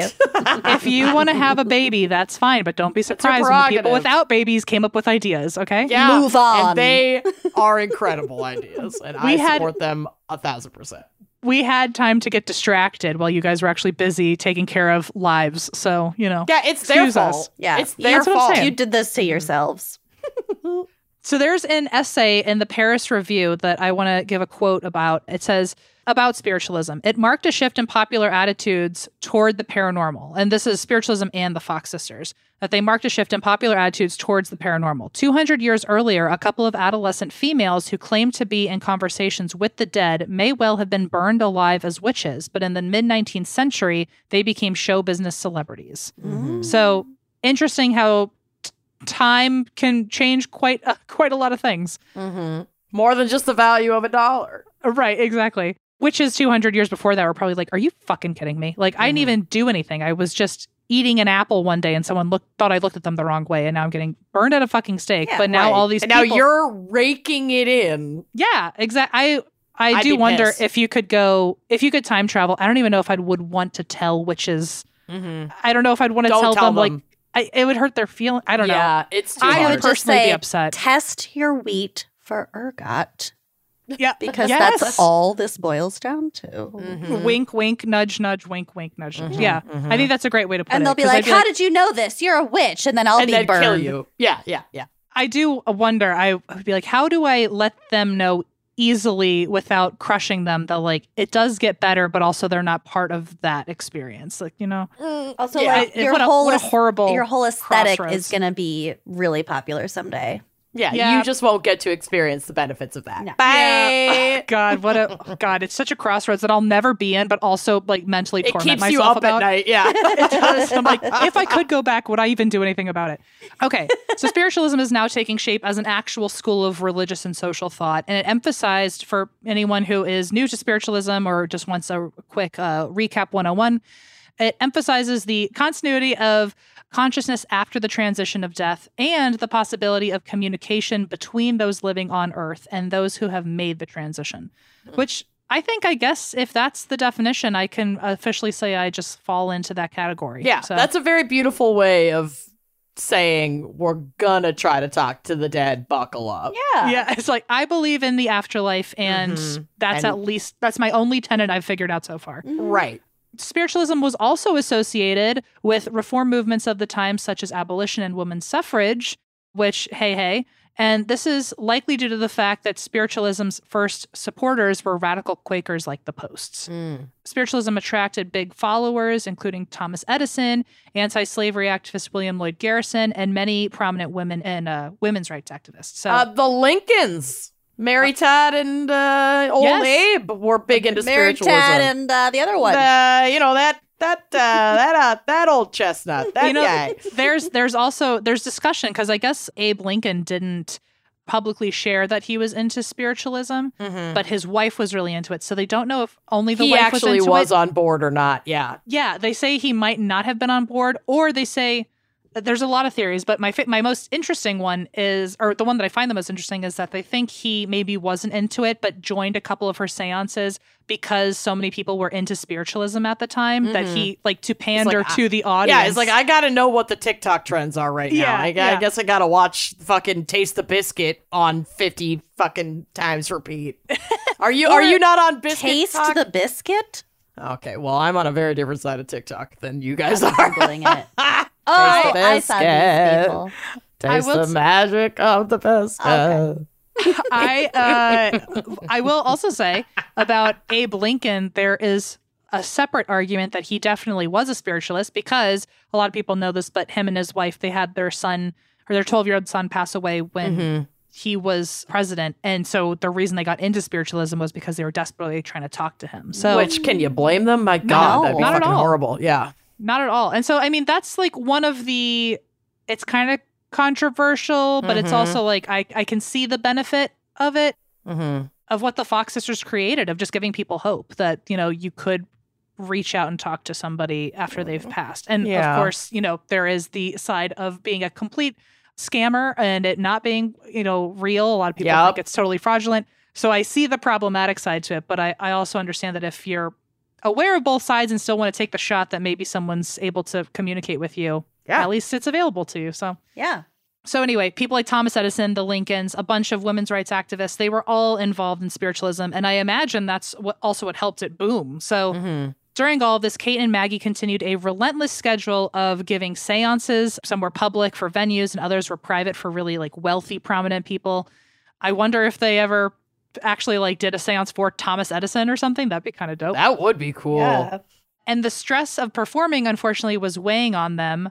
And according to one source, the lack of parental supervision was pernicious as both of the young women began to drink wine, much Mm. like the two of you, but to a upsetting amount, I think. Yeah. And Oh. also, I think they were still children. So let's add yeah. that too. It's Oh. yeah, a little bit different. A little different. but at least, you know, I, I, I feel bad for them. And I feel like they were, you know, going through this tour schedule. And I think all of us can agree that being on tour can be a nightmare. I can't Oh, imagine being yeah. a 14 year old or an 11 year old and you're just like shoved on a stage in front of. Yeah. So I, I understand why. Yeah. Yeah, I understand why they probably were leaning into something, even if it was bad. Let them have So- one. Who cares? Especially in the 1850s, I feel like Yeah. no one was. It was the that harsh fifties. about the it. eighteen fifties. And I also imagine Leah was like, I totally did not mean to sign up for how big this got. So, oops, Right. uh, I don't know what to do I either. just wanted to get out of like having to go to bed early. Like this is not what I signed up for. I'm twelve. Yeah, exactly. So all of them are starting to struggle. We're starting to see the downfall. You know, now they're both drinking. and They're very young. They're really stressed. They have all this like performance anxiety, which I can certainly attest to. Mm-hmm. And they're away from their parents too, which by the way, I we don't even scratch the surface, but I imagine the psychology of feeling like your parents just kind of left you after what yeah, they thought a was trauma. a, trauma. Yes, yeah, so- abandonment issues for sure. Yeah, they've got something going on for sure. So, on top of all of that, their act is now, because I said no one was doing this before, but now that people know that this is an industry, they are attracting a lot of imitators and competitors. So Mhm. now they also have the stress of like having to compete with other people in their field. So, Yeah. and they're fucking 10 or so, you know. Ugh. Plus, not everyone was convinced that their abilities were genuine, and that, uh, and because of that, they were regularly investigated for potential trickery. So now they've also Mhm. got haters, which they did not see Yeah. coming. I, I can't imagine being, you know, being a child on stage trying to perform when probably you don't even want to, and now there's also people questioning your every move. Mm-hmm. So just a lot of stress. They're going through it. And from the beginning, there had been skepticism of the Fox Sisters Act. Some noted how odd it was that so many famous ghosts were appearing at their public seances, which is a Mm. great point. That, How like, convenient. it's like interesting that Ben Franklin keeps showing up as if he knows you very well, but like At But there's- various venues. he Oh, seems to be on tour with you, and yet you know there's a, a venue full of a bunch of people who've lost somebody, and none of their none ghosts of are them are showing coming up. through. Yeah. Mm. Speaking of Ben Franklin, one audience member actually said that Ben Franklin's command of spelling and grammar had clearly diminished terribly since passing over because there was a, there was a very large chance that teens, preteens are writing on his behalf Mhm. and not knowing how to spell. Mhm. Those who were skeptical had various theories on how they were actually pulling off these shows for people. And the most common one was that these rapping or knocking noises was actually being created by the cracking of their joints, which Mm. yikes, that the se- just the visual of that freaks me out. Ugh. Not a fan. They actually had one doctor named EP Longworthy come to their show Hate and him. he he noted that the Hate him. knockings. I know a man, forget it. No, So- but also Longworthy. There's just something roll untrustworthy about that. No, Long it's not it's, untrustworthy. it's not the Longworthy. It's anyone in the old fashioned days who would double initial their first and middle letters. Yeah. Yeah, yeah, yeah. Get It over was, yourself. Who do uh, you think you are? Right? Yeah, yeah. Well, like who the fuck foot. do you think you like- split foot? EP. Like, come on, what are you doing? Yeah, exactly. So he saw the show and he also noted that the knocking seemed to conveniently come from directly under their feet against the stage. Mm-hmm. So it was just kind of confirming for everyone, like, oh, yeah, there's knockings that make no sense. I'm wearing tap shoes, all right? You know Yeah. my story. And after this theory started circulating and more skepticism grew, the sisters were asked to perform one of their shows while sitting on a couch with pillows under their feet so that they couldn't actually Mm. kick their feet against the stage. Gotcha. What are you gonna do, ladies? But at this show, no mysterious noises came through. And yet, the sisters had themselves a very convenient excuse. They said that the spirits would only visit when the energy was conducive to doing so, and the audience's skepticism kept them away. AKA, the vibes were off and Yeah. the Yep. ghosts didn't want to play. Yeah. The vibes are off. And uh, the geometric, what did you say earlier? Geomagnetic vibes are off. Yep. Oh my god. So in 1857, this is very similar to your. Uh, there's a contest that ended in 2015 of a million dollars. Uh huh. Mm. In, in 1857, the Boston Courier advertised a contest with a prize of $500 to any medium who could demonstrate a genuine paranormal ability to a committee of scientific experts that they had put together. So The exactly same the same thing. thing. What was, Yeah. uh, if you can use that little calculator Yeah. again, what's 500 in 1857? Time money Okay. convert. Was five hundred Probably not a million dollars, but eighteen fifty seven. If, if $1 was 80 something or, oh no, 38. 38. So 500 times 38. Can't do that fucking math. 20 grand? Let's see. Hold on. I'm going up to five hundred. I found a way better calculator. Okay. Calculate. I feel like it's 20, 20 25 grand. Ooh, no, you were close. Seventeen thousand twenty-one dollars and thirty-two cents, baby. Okay. Can you imagine if that was not the a actual small amount of money. Yeah, to the penny? Can you imagine if you were given that odd ass number of dollars? I can't. let's it's just- all in let's just- quarters. Make me feel safe and let's just round it to 20 grand. yep, yep. In in the ballpark of twenty grand for sure. In the in the ballpark. So in 1857, they basically had the exact same contest, and the sisters entered this contest, but the audience was three Harvard professors, and I don't know what they were professors of. I feel like that alone just makes what them are you sound even like professing? Ghosts. Yeah. Yeah. What, yeah. Were you a, a ghost? Un- like, what was happening? Okay. They decided that the sounds also were coming from their bone feet movement. Mm-hmm. So they said, no, this probably isn't working. I imagine they had to be like experts in acoustics or something for them Mhm. to even like have a place in this audience. But yeah, like if these sisters created spiritualism, they certainly didn't have any understanding of fraudulent paranormal activity. you No, know? and honestly, the creation of the fraud is impressive. Mhm. Like, Yeah. even if it's just all bullshit, or it started out as not bullshit and then evolved into some bullshit, which is seems that seems the most likely. it's definitely impressive It that they became are exploited, but yeah, they're children and they have at, at the very easiest trick the masses like Mhm. They should get their So- joints e- examined. I Yeah. I am concerned about their joints. they need a podiatrist for sure Mm-hmm. and by this point i, I want to say with so much time that's passed when we started this kate was 11 and maggie was 14 now it's nine years later so kate is 20 and maggie's 23 and they've been doing this act for nine years they are so over it they're so Yeah. over traveling all the time when they probably i mean again if this was fraudulent it was something that they were doing at home as sisters you know mm-hmm. and now all of a sudden they're like these massive celebrities and they're being Right, like it was fraudulent, like we said, to get like an extended bedtime mm-hmm. because Yeah. they're fucking children, Yeah. and now they're being literally toured around the country. for nine years so like they've been going through it and they like now have like serious drinking problems Yeah, like, this is how you get Lindsay Lohan, y'all. Like, it's not safe. This is not fucking how kids are supposed to grow up. especially in the 1850s when you know there were no child labor laws or any Mm-mm. any anything about ch- like Hollywood ch- children. So Yeah. And no. they say don't start a business with your best friends. Yeah, we can tell you that is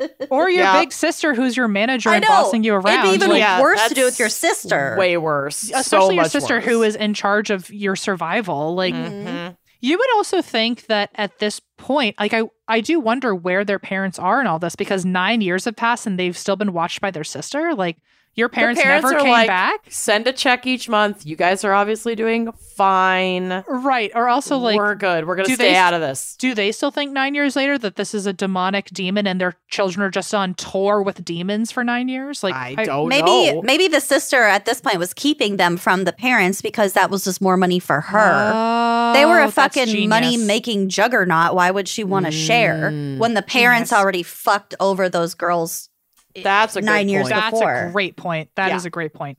Mm. So, okay, let's go with that story. Okay. And it seemed that actually this falls very, very easily into the next bullet point. So, good job to you, Lucy. Thanks. It it seems that the benefits and the perks of their abilities ended up eh, like staying with Leah more than anything. Even though she was just the manager and they were the performers, she seemed to be getting the perks. So I'm sure money was, I'm sure she was taking a cut off the top. And uh, after Leah's first husband died, she ended up marrying a wealthy banker and she ended up achieving this fame in the New York upper class as a prominent spiritualist, I think just by association from her sisters Mm. that she never had to go through the same type of stress or labor of these grueling performing schedules. But her sisters had to go through all that. And now, just because of her name, she is making out like a bandit. So, Mhm. and Maggie Fox was hoping that she could escape, the older one, the 23 year old. She was hoping she could escape and she wanted to do so through marriage. So, she ended up falling in love with an Arctic explorer, which Okay. cool. Can you imagine- Relax. can you imagine Fucking relax. his hinge profile is so cool. I, like, I'm an Arctic explorer. I love Arctic explorers. okay. Uh, his name I was do. El- Elisha Kane. And the problem, though, is that his family did not approve of the Mm. marriage. And he also, uh, this is a red flag for the Arctic Explorer. I knew there was one. he, He's still a man after all. he felt somewhat ashamed of her career. Ooh, Oh. not cool. That's got Bad you know vibes. you know who vibes written all over it. Absolutely. I would say this is total backscatter because, like, because first of all, Don't a woman. make that stick. a woman in 1857 having a 10 year successful career where she's just got like money and fame and like Mhm. when in a time when like women could fucking never and you're ashamed because it's a little spooky and like Right. off color what No, you're fucking ashamed because you didn't think of it, you beast. yeah. it's like how insecure you're literally an arctic explorer and you have a problem with Yeah, her job relax. okay like you're fine so well Okay, I guess we could psychologically we could Okay. psychologically analyze what Maggie was up to, but she And Will, let's do it. We could. Okay, sure. Um I was going to say nevertheless they ended up getting married anyway, but I do wonder why she was okay with that red flag and maybe it's because she was just looking seeking something that her parents obviously never offered her. I So- think women Well, were and- expected to settle these days. And also, she's been uh, on the road in this like grueling lifestyle. True. Her whole life. She's probably like, okay, I'll overlook this guy being a little bit of a douche nose because I'm ready to just fucking settle it Also- down. yeah. That's a great point. I also wonder if maybe because she was so over the job, him not being into it was attractive. Was almost yeah, yeah, Mm, yeah. yeah. she can was see like, "You're right. This is bullshit. Time to go. Like Yep. you get me. Okay, Mhm. okay. We're all we all we got we got there. Mhm. Um, so they ended up getting quote married in an unofficial ceremony before one of his expeditions. But he promised that uh, when he returned, they would have a full, proper wedding, and his he would convince his family to support them and all this stuff. However, he never returned. He got sick on one of his travels, and he died in Cuba at just 36 years old. oh, that's sad. well. fuck that guy, he- but that's he was a real bummer. Yeah, Yeah. And despite uh, them promising they were going to become officially married, um, and they were just unofficially married, his family refused to let her even come to the funeral. Fuck And- that. They rejected her to her claim to any share of his estate. That's Ooh. shitty. That's really Yeah. shitty. That's rough. She should have said, I need the ring before you go. Yup, like, yup. oh, I need it now. Mhm. Yeah. But then again, like, wow, what talk about some shitty family stuff. That's Mhm. awful. And imagine also, like, I, if we're really going to keep going into the psychology of this, I imagine she already wasn't, quote, wanted or loved enough to be taken by her own parents. And now these Mhm. parents don't want her. I'm sure that tripped her up in some way. Mhm. a lot of trauma abandonment. yeah. happening in this family. She's, she's got a lot going on, poor Maggie. So, Mhm. devastated, she ends up resigning herself back into a life of work as a medium. And I guess it's just because she, it was at least something she knew. Yeah, I mean, she was. She's. It's not like she was waiting tables. Like she doesn't have any other transferable skills. And just like how Lucy said that this was a time where like women had to settle for a man or had to get married, but like, Mhm. you know, now her the guy she wanted to be with was dead. Dead. She didn't have like she's supposed to support herself if she can't find someone to support her. So Mhm. it makes sense that she just needed the money. So she went back to what she knew. And as for Kate in 1871, Kate succeeded in trying to ease her own schedule. Basically, what she did was she found a wealthy banker That's what's up. and it's one way to not ease your schedule. Mhm. Yeah, it's like you just pay for everything now. I don't think they were married. I think it was just like a client of hers that really liked her or something. And he paid for her to go on a trip to Europe. And This she ended up is ideal. is she he didn't even go with her. It was just like Are you fucking kid? uh, Where is the Wine and Crime, the eccentric Wine and Crime billionaire who is just gonna send me to like Greece and not come. And not like, come not with. go not come? you. Just like you have a good time by yourself. Oh, Just invite I- six of I your am- closest friends. It's fine. I'll I'm I'll, I'll be tearing here when you get home. I'm tearing up thinking about what a gift that would be. Such a gift. Yeah, she eventually, I guess, kind of made it more in the shade than Maggie did. So Mm. I don't know if it was like he paid for it or by paying for so many shows or or services. Maybe that's how she was able to do it. But somehow this elusive wealthy banker, like a ship in the night, just handed her enough money that she could get to Europe. Ugh. And she ended up staying there for a while and did seances for very prominent people over there. And when she was in London, she actually met a barrister, a legal scholar, and a spiritualist. And his name was H.D., another double initial. Yikes. Oh, this is one person. Yeah, oh yeah, he. It was Oh, not like I a, thought like the beginning of a joke. Three different. a barrister, a legal scholar, and a spiritualist walk into a bar. Walk into a bar. well, they all at once became one person, and his name is H.D. Jencken. okay. And the two of them ended up getting married in 1872. oh, she found love again. Sh- Well, this is Kate. Kate found Oh, love, okay. I think, That's for the one first of the, time. Sis, the, the Got it, got it, the got it, got it. Yeah, yeah, yeah. magic ones. And Maggie is still uh, uh, hurting for uh, her Arctic explorer who never returned. oh God. So Kate marries this trifecta, this triple threat, H.D. Jencken. and they had two sons together before he passed away only like nine years later. God, So- our life, expe- especially for men, the life expectancy was zero. It was subpar. Just like not even cutting it if they tried. I mean, it makes it seem like was it really even that big of a deal to get married? Because it doesn't seem like that long of a commitment. Like if you need to get married so they can take care of you, but they can't take care of themselves. I like, mean, like baking you know? a cake takes longer yeah. than waiting out your for it. husband's death. Listen, I will wait it out, honey. I will wait it out. Also, have you I'm ever in. made a cake? They take forever. ever? And They they, really often don't do. turn out. No. So nope. It's all Uh, risky. It's So- all risky. So now the year is 1881, and the two sisters are both widows, and Maggie eventually joins Kate in Europe. Now they're living together, both still heavily drinking. Yikes. Mm. And a few years later, in 1888, this is when their sister Leah, I guess, just shows up out of the fucking ethos. Like, where, I'm here. like, not the ethos, the ether. What the fuck's wrong with me? it's all Um, fine. but okay, she shows up and her and a bunch of other now like relatively famous spiritualists all get together and confront Kate and Maggie about their drinking and do an intervention. Ooh, ooh.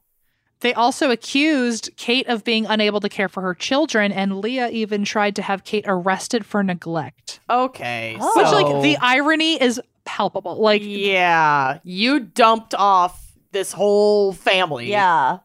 Or even like like Leah like was their manager who like first of all probably handed them their first drinks and right, was like right, right.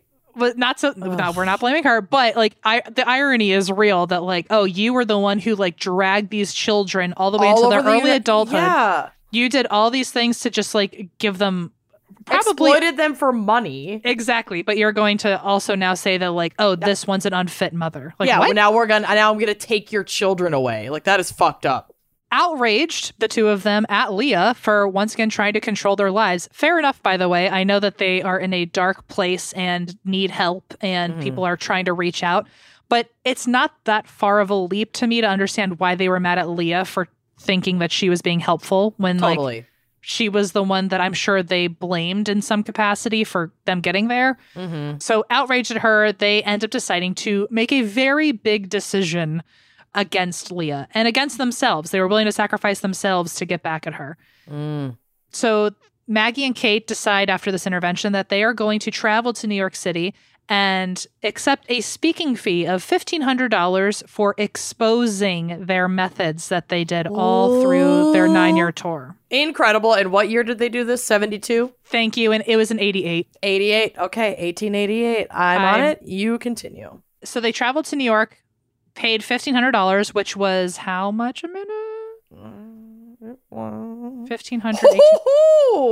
Forty-six thousand seven hundred sixty-three dollars and eighty-four cents. Damn, girl. Okay, so a round up to fifty grand. Is that fair to Yep, we're in the ballpark of fifty grand. Yep.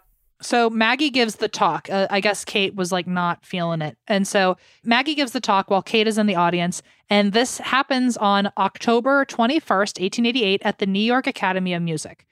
And it's in front of over 2,000 people. And Maggie gives a detailed explanation of the Fox sisters and their phony ways. Hmm. She says that the original rapping noises from when, when they were children truly was a prank that they were trying to play on their mother. Oh my God, I knew it. There's a quote here from Maggie during this talk about her childhood, her and Kate's childhood. When we went to bed at night, we used to tie an apple to a string and move the string up and down, causing the apple to bump on the floor. Oh or we would drop the apple on the floor, making a strange noise every time that it would rebound. Mother listened to this for a time, and she would not understand it and did not suspect us of being capable of a trick because we were so young. Imagine living in a time when you couldn't explain the sound of an apple falling on the floor, and so it had to be ghosts. These days, you can straight up like ask Siri, like, "What sound is this?" And she'd Yes. probably just be able to figure it out just for you. Shazam! It's a Granny Smith sound. apple hitting oak hardwood floor. If only they had Shazam or whatever it was back in the day. God. And was it Shazam? Is that what it was Yes, called? it sure was. What a good what do you time. mean was? I know. I used that the I- I other mean- day. Yeah, but it's now that technology is really just incorporated into the Yeah, S- I really do ask my phone. I- S-I-R-I word. I just ask my phone. I say, "What song is this?" And then it tells Mm. you. Oh God. So I guess it technically does the power of Shazam, but I've never had to like go onto Launch Shazam.com or Shazam. something. yeah. So that was the original trick when they were really little. But over time, the trick evolved when the sisters learned other ways to make noises while their parents were in the room, so that they were getting better and more creative with their with their trick. And this was mostly, as everyone suggested, by cracking their toe joints, which made a surprisingly mm-hmm. loud noise Ugh. when their feet were held against the floor. Now I'll tell you, when I when I covered this on and that's why we drink, Christine let me know mid story that she was capable of the exact same trick. no. And then no. I had to listen to her creepy little feet cracking into the floor. Oh It God. was the worst. I still, I still Had to still, listen to her dropping apples on the ground her for a fucking creepy hour. little feet. I still shiver when I think about it because all I, I just imagine like the flat middle part of your foot that never No. bends. I imagine No. just going like completely inverted. No. Oh yeah. No. It- that's the No. thought that hits every time I hear this like weird sound. And Christine was like, "Oh, I can do it. Here, listen." And then I had to. Fucking Absolutely not. Christine, love you, girl, but mm-mm. Your feet are fucking whack. So socks and shoes on at all times. I am not having it. anyway, she confirmed that this was the toe joint cracking. And Maggie actually showed in the middle of the speech that she's still capable of it and cracked her toes on the stage. And the sound was loud enough to be heard across an entire packed theater. Oh my god. Nope. Ick. Of over 2,000 people. Absolutely not. No, that's way worse than ghosts. That's Like- so much worse. At least when Christine did it to me, I could barely hear it from right next to her. But to do it so loud that a 2,000 plus people venue could, Yeah, like could hear unmiked. Bye bye. Forget it. Truly Yeah. forget it. Furthermore, she then stated this was her big fuck you to Leah after the intervention. She stated that Leah had always known her sister's abilities were fraudulent, and thus, as a manager, she was exploiting them while tricking the masses. Mm. Um, again, I do feel, I want to say, I do feel bad for Leah, who was like trying to do an intervention with them and was like truly trying to do the right thing, and mm-hmm. it just all backfired. So, mm-hmm. She ended her talk, Maggie ended the talk with the following statement that I have been chiefly instrumental in perpetrating the fraud of spiritualism upon a too confiding public, most of you doubtless know. The greatest sorrow in my life has been that this is true, and though it has come late in my day, I am now prepared to tell the truth, the whole truth, and nothing but the truth, so help me God. I am here mm-hmm. tonight as one of the founders of spiritualism. What a fucking flex, okay? Yeah. I come here tonight as the one of the founders of spiritualism to denounce it as an absolute falsehood from beginning to end, as the flimsiest of superstitions, the most wicked blasphemy known to the world. So this is something my girlfriend would use against me um, Well, when I just next 'cause time I ask her if Yeah. Just are because she faked it doesn't mean it's all fake. She'd be like the founder of spiritualism says that I'm right and you're wrong. anyway, that was her big quote of like completely denouncing spiritualism. Kate, the other sister, also gave a statement declaring, quote, I regard spiritualism as one of the greatest curses that the world has ever known. Ooh. That's Eh. yeah. That's a lot. And this talk was obviously became like huge news and produced this sense of Schadenfreude amongst those who um, always thought that they were frauds and now they're being proven correct. Allison. Which like Eh, mm-hmm. Alice, exactly. I'm like trying to like not say this too loud because she's in the other room and she'll s- start cackling. But it didn't do much to dissuade any actual spiritualists, like the three of us, mm-hmm. from believing in the movement. In fact, they a lot of them used the fact that Maggie was paid so much money for the talk as proof that she was just lying or trying to smear Leah's name after the intervention. And quickly, Kate and Maggie, here's the real twist. So I hope Allison's really listening now. Ooh, here we go. Allison. uh, quickly, Kate and Maggie, after this talk and after all the hullabaloo afterwards, they realized that they had made a huge mistake turning against the spiritualists. Ooh. So there's a lot of back and forth here, which makes it a very messy story. But Mhm. they realized like this community was the community that was supporting them for so long. And yeah. it had now become a very significant community. By the end of the 19th century, spiritualism had an estimated over 8 million followers in the US and UK. Damn. And so now the fact that they just turned their backs on that and 8 million people watch their founders say no. I mean, mm. that's just, that's got to be, After just giving them money like Right. hand over Yeah. fist for years. Yeah, they're saying it's all bullshit, but they're also not gonna offer any repair or to give am- any of that money back. can you imagine if TikTok were around then and like Whoa. 8 million people coming on with their opinions The about like, cancellation would be Hard. Insane. Swift. I- it's very swift. I imagine the taverns of that time and on in that week were crazy. People probably did not oh shut up about god! the Fox Can sisters. you imagine the tavern, the post-spiritualist tavern gossip? It's uh, all I ever wanted. that's all I want. See, that's the thing that should keep me up at night. Like if I could go back in time, what era would I want to sit in a tavern as a fly on the wall and just listen to people? I say? mean, if you could go back in time, one could argue you could visit many eras of Mm. tavern gossip Now that's a great with point, and I'm going to with your with platonic wife Amanda Jacobson by your side. Please. I get it. If I if I get a, only a, a plus one and no others. Yeah, if you are- fucking figure Oh, out okay. time travel and I'm not your plus one, we're gonna have a problem. I think I'm gonna have to. I'm gonna have to swap a few people out so everyone gets a chance. But one of them certainly will never be Allison because she hmm. does not deserve this. Oh, after No. all of the hate, oh! all the Honestly, hate. she doesn't. I know it. So there's at least one person completely scratched off the list. So Oh you have you've climbed the ranks. I feel Um, bad for Allison all of a sudden. She'll she's know, fine. I'm She'll like, shake it off. please don't let us She'll break shake up. it off. She's fine. She'll, she'll bounce back. Um, so the sisters actually attempted to fully recant their statements and say like it was all true. Like how how do you come back from that? You, You like can't. how damning to say I faked it on stage and also here's my it live live in person demonstration of it for th- two thousand people to see. And now also, oops, I didn't mean it. Oh my God. But god. also remember that they're renouncing this in a time of very slow to spread like information and media. I guess so. That's true. Yeah, but they were way popular. Like they were even if it was just could- with newspapers, that's still like I the next suppose. day news. I just feel like you could let the dust settle on this a little bit and come back and like bring it back. That's fair. I would love to have known one of their ancestors who's like, well, my grandpa was in the theater that night and he says he heard it and saw her Mhm. feet. Like, I feel like there could have been some like play playground, you know, Bullying. arguments about it. Yeah. so anyway, they tried really hard to recant their statements and come back to work as a medium or as mediums. But I mean, the damage was done. They there you can't come back from that. So Mm. they ended up having some smaller clientele still, you know, I guess who doubled down or whatever and supported them. Mhm. But they never like were able to sell out theaters again. And Mm. they stayed in New York, fell into obscurity, which is my worst nightmare. And uh, They gray gardened. I'm and then right in- there with you. late 1892 and early 1893, both sisters ended up dying. Mm. I think at least Maggie was from alcoholism. Mhm. I think, but I, I'm not too sure.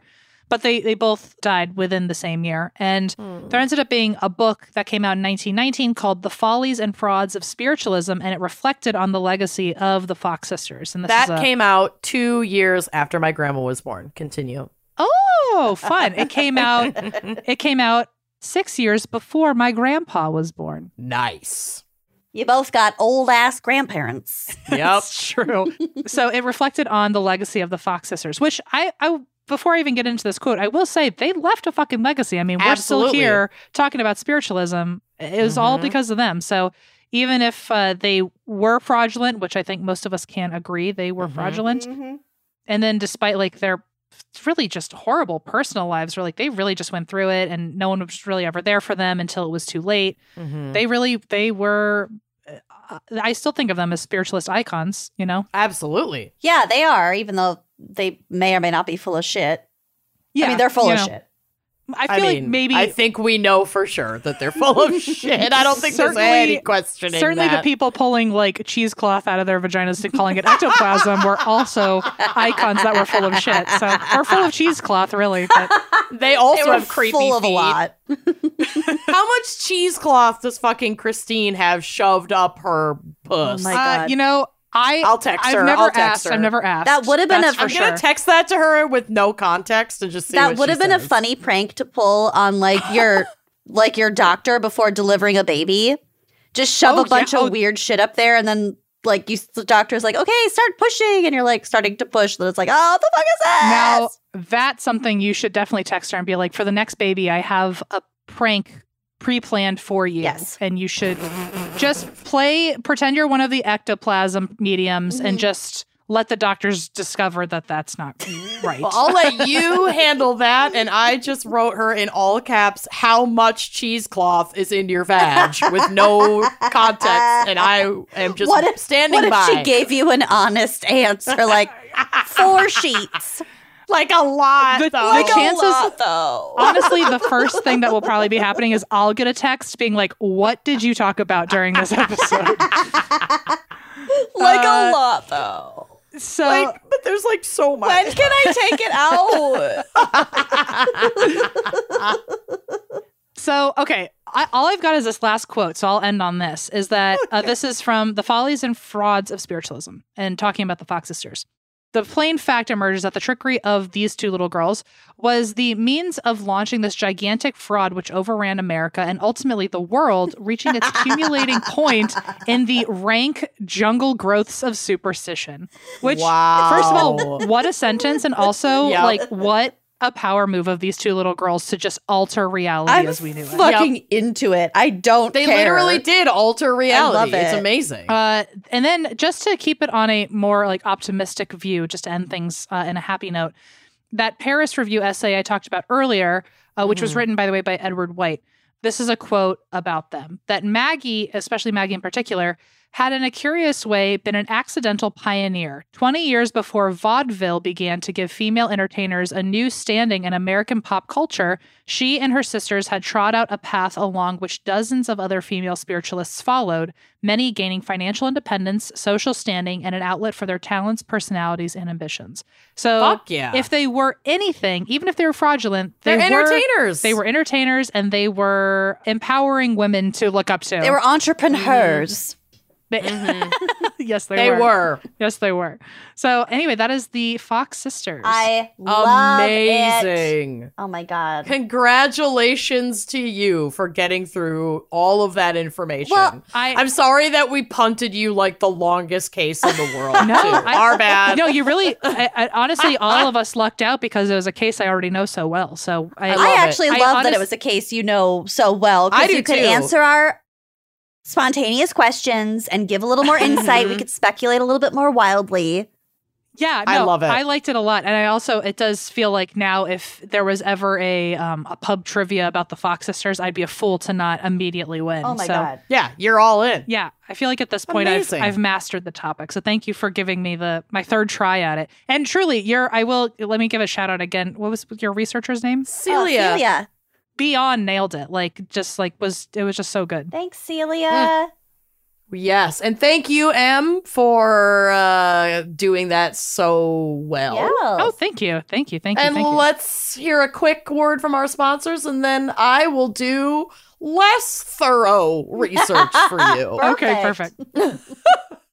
Think back to some of the best weddings you've ever been to. There's always Mhm. like something weird that happens. There's like an awkward grandma dancing or like Mm. Someone getting thrown out. or like your Looking at you, Dave and Anna.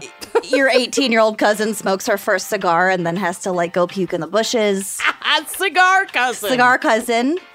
Something like that. Maybe not her best wedding, but maybe one not. of mine. But definitely your best wedding. There's truly personal. There's so many moments, moments that aren't just like walking down the aisle and the first dance and the blah blah blah. That's not even like the stuff that you really ever remember. Right. It's That's not the good stuff. it's all the rest of it. Mm-hmm. So whatever kind of wedding you want, there is one place to start, and that is Zola.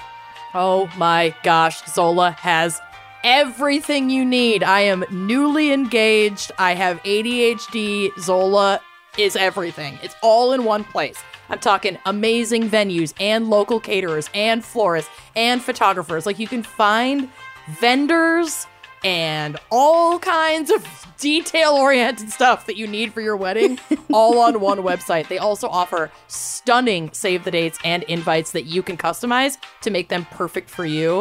Uh, I got the second or third of our free sample for uh, our invites, and we like just finalized all the font. And I am so excited to send them out. They are gorgeous. Your And website is also- amazing. Oh, my website's incredible. I felt like an, an IT guru genius when I built it. And um, they also just make things like gathering your guests' addresses, all the RSVP, all that stuff. They make that so, so, so easy. Um, having that free wedding website, that is a must because let me tell you, before your invites even go out, people have questions, okay? They have questions, they have lots of them. so if you don't want your entire family blowing up your phone, get your free wedding website from Zola. I have like an FAQ page on mine that answers some of their questions. I have lodging recommendations. I have travel recommendations. Like anything that they could text or call me about, I'm like, it's on the website. You do not need to ask me any questions. I've already booked my room. Yeah, there you go. And let's not forget the best part building your wedding registry. So, yeah, I have been building mine, and honestly, I keep adding stuff to it because I can't stop. They're so great. They have everything. I have some of the fancy kitchen appliances. You know, you got to get your KitchenAid mixer, mm-hmm. but like the cash funds. Oh yeah. Hi, you could fund your honeymoon. That's what you really want. That's what you really want. There's no right way to get married, but there is only one place to start. Whatever your style or budget, Zola has thought of everything. Start planning the wedding you want at Zola.com. That's Z O L A.com. Treat your nuptials. treat them. One of the most exciting things that came about for me this year was discovering Thrive Causemetics. Turns out I'm like way behind everybody else on this train because these products are amazing. These are high performance beauty and skincare products made with clean, skin loving ingredients. I am wearing the uh, Thrive Causemetics mascara right now as we Same. speak. It makes me look like I have lash extensions on. It's Like, my favorite. yeah, and I actually my eyes get irritated from a lot of different mascaras, but this one I could like fall asleep in it, which I don't recommend, but you can, and I do not have any irritation. And it's like there's no parabens, no sulfates, no phthalates. Like what even are those? I don't know. Keep them out of my stuff. It's certified 100% vegan and cruelty free, and cause is in the name for a reason because every purchase supports organizations that help communities thrive. Yes, they super do. I love that they have a mission behind their products.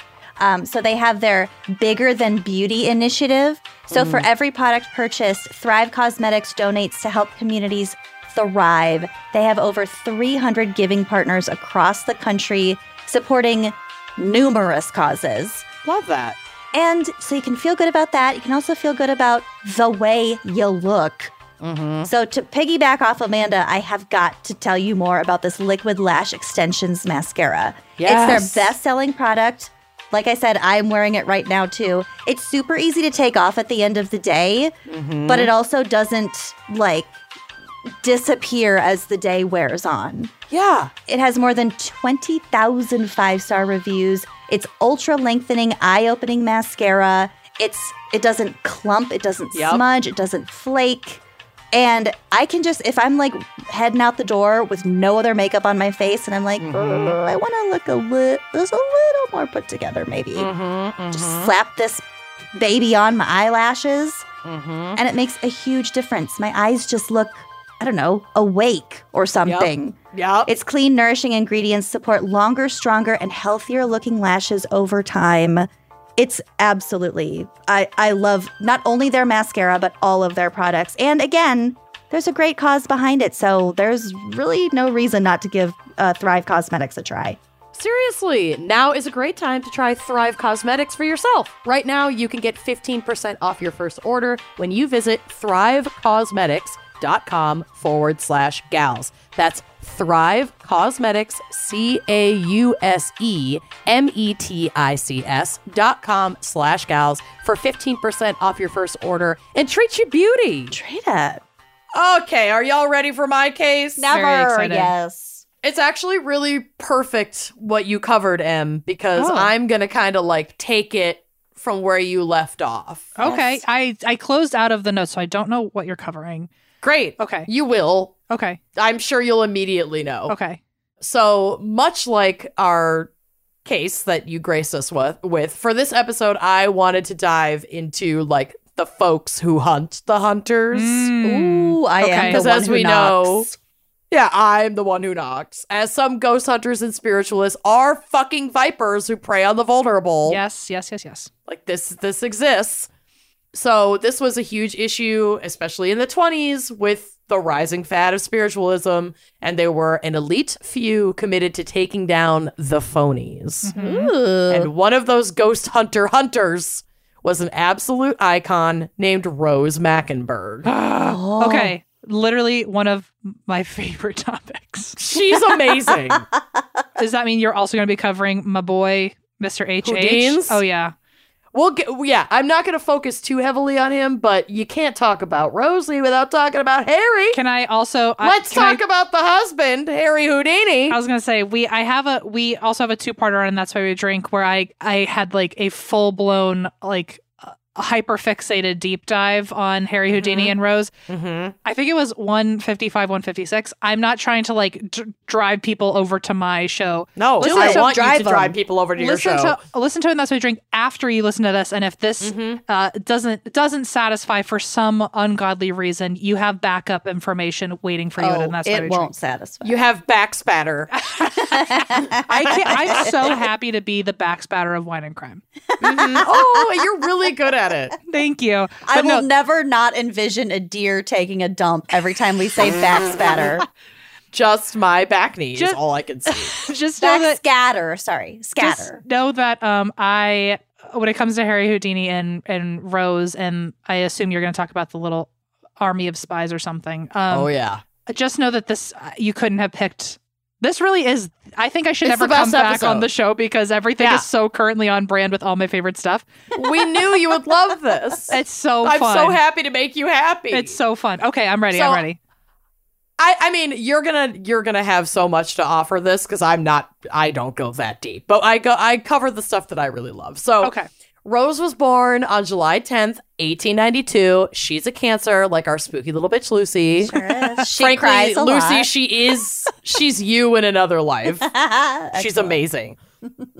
she was raised in Brooklyn, so she just grew up taking absolutely zero shit. Like you can just picture her. And Oh, yeah. if you can't picture her, there are pictures of her on the drive, which will be on the blog. Okay. She's a, a fashion icon. So she was already blazing her own trail as a working woman. She was working as a stenographer and a private investigator for like a New York law office and God, took I her own private investigation her already. clients. Yeah, she's she's amazing. She also had a keen interest in psychics and spiritualism. nice. And she did actually believe that there were folks out there who were able to connect with like the spirit world. Like she wasn't a she was a skeptic, but she wasn't a non-believer. right. There were people. There were people outside of the Fox sisters who were actually like, def- like frauding people of stuff. Mm-hmm. Like there, there could be Mhm. some true diamonds in the rough. Mhm. Exactly. Okay.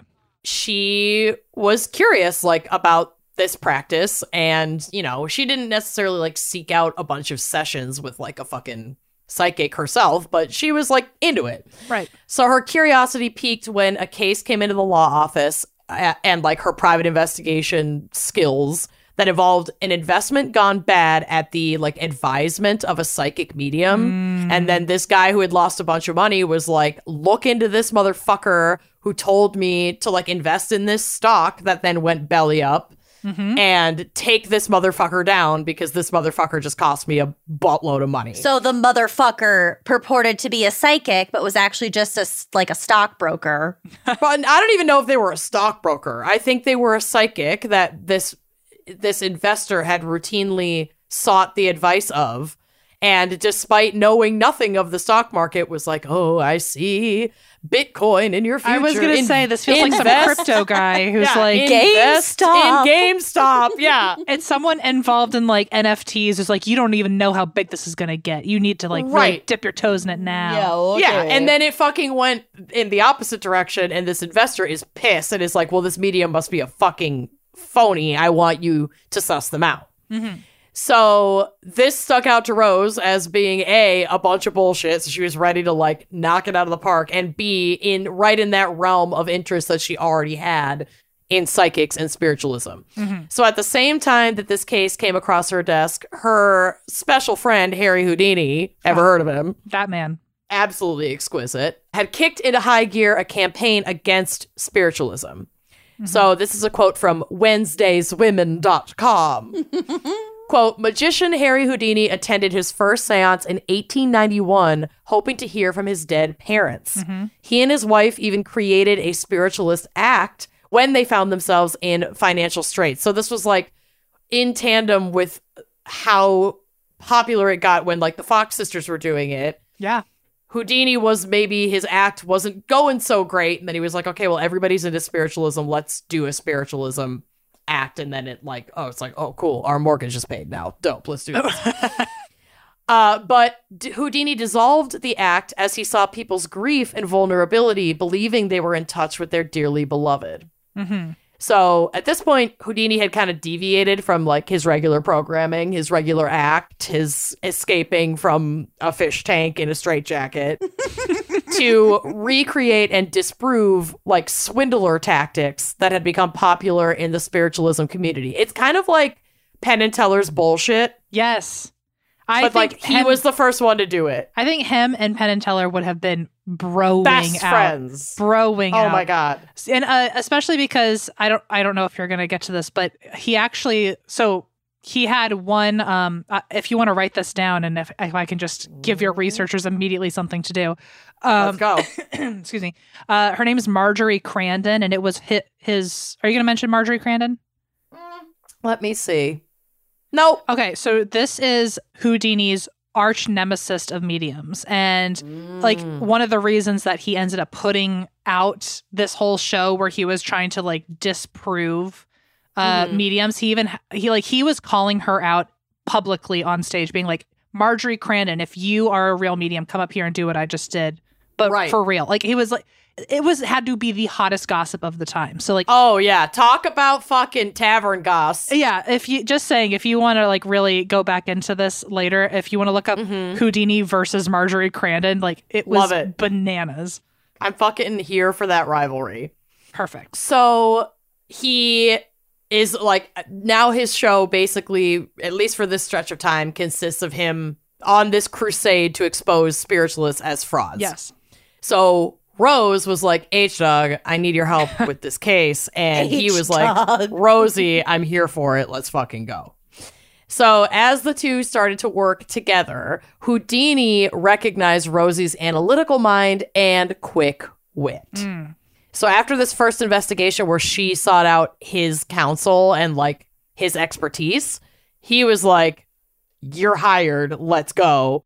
So, he hired her as an undercover investigator in his like special ops fucking team God. that he put together to debunk spiritualism. so she true. worked she's she's amazing. So she worked alongside other lady spiritualism spies, including Houdini's own niece, Julia Sawyer, a former magician's assistant, Alberta Chapman, and then his team was also made up so of these three women and three men, Clifford Eddy Jr., Robert Gysel, and Amedeo Vacca. wow And this is what they would do. yeah So Houdini was on a nationwide tour already around this time. So he would send his team to a city that he'd be performing in like a week or so before he arrived.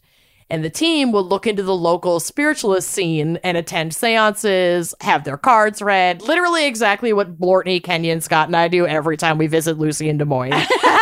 like go to the local witch shop. I, and like also They're by the probably way having a seance. Oh my god. I was gonna say having a- they oh, God, they're having they a get to expense the greatest All trip of every time.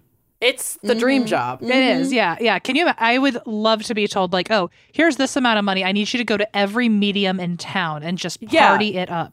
and also make sure you book your stay at this like historically haunted hotel and debunk all of those Exactly. and you also know, like things too. buy wine on the company card.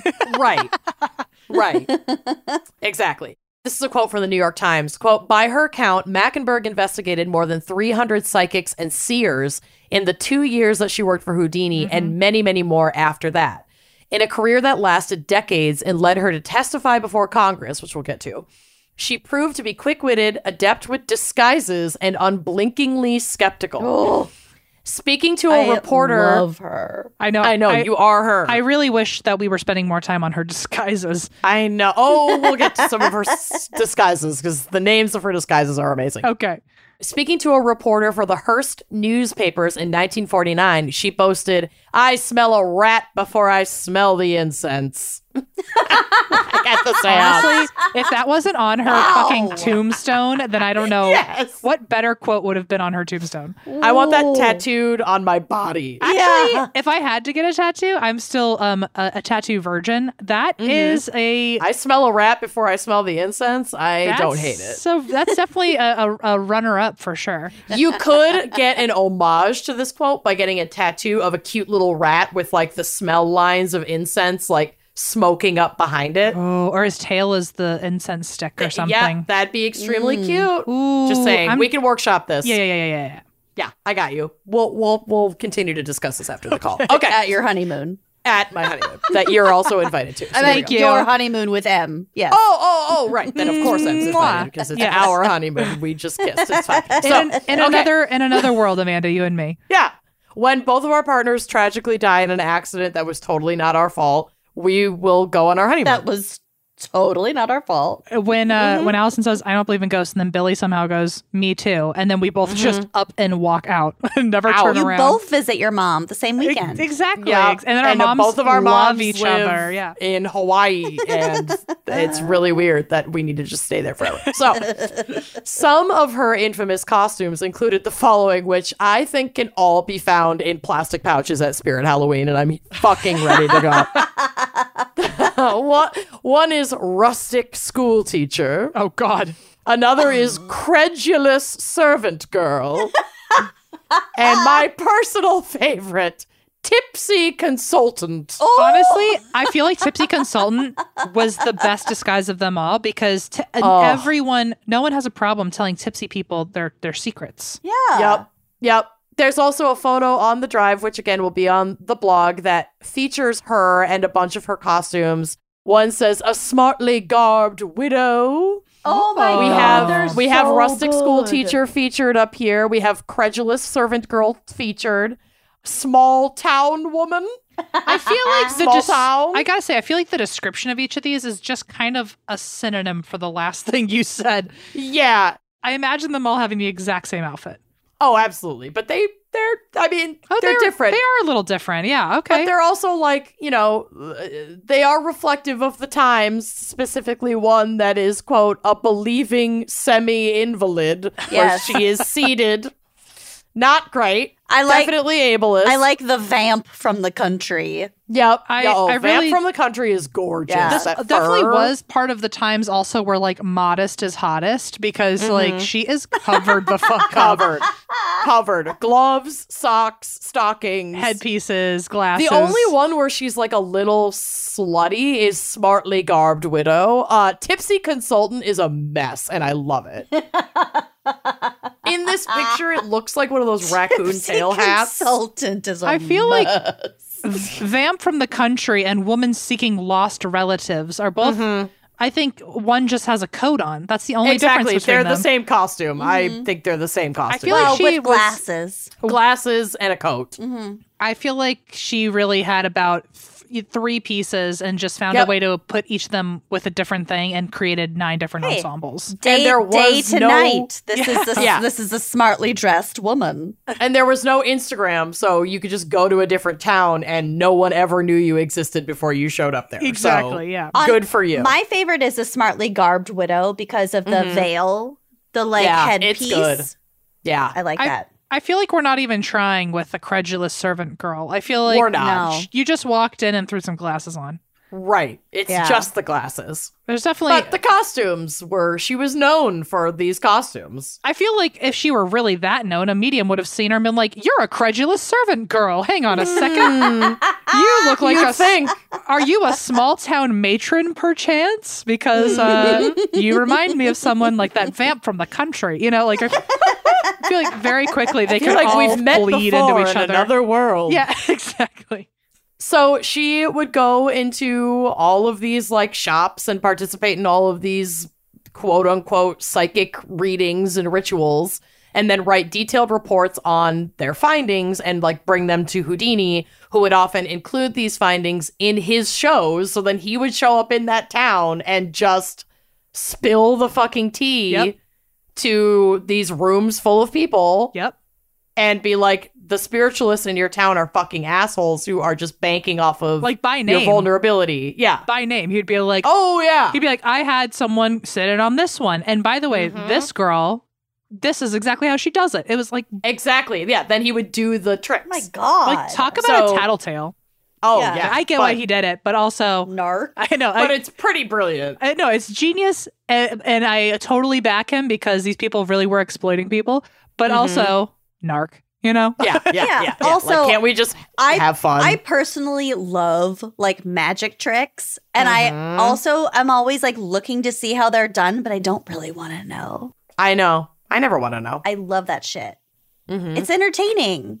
So throughout this tour, he's effectively debunking and undermining the credibility of local spiritualists in cities all over the country that he would tour in. So cool. This obviously ruffled a lot of feathers in the spiritualism community. Mm. One of these f- ruffled feathered folks was an Indianapolis medium named Charles Gonzalez. Ooh. He claimed to be one of America's leading spiritualists, and he wrote a super pissed off letter to Houdini with, I can only assume, a lot of how dare yous, and you'll be hearing from my lawyers, and I'm the real fucking deal over here. So, mm-hmm. uh, it was an app ed. yeah. So Houdini was like, Rosie, girl, you know what to do. Yeah, Go. sick 'em. Yep. So, quote, posing as a bereaved mother, Mackenberg told Gonzalez that her baby had recently died and she was desperate to check on the baby in the afterlife. Gonzalez, claiming to work through an 800 year old Hindu spirit guide, Problematic. and a s- and yep, and a spirit wife named Ella, told Mackenberg that for $25 he could teach her to access the afterlife by gazing into a bowl of water No. but it would be so much easier to make contact with the Hindu spirit guide if she took off her clothes. Oh no. Yup. Uh, I Ick. not Oh. not expected, but also not surprised. Yeah. Like I'm surprised. I feel like I, I feel like I'm shocked actually that there aren't more stories like that.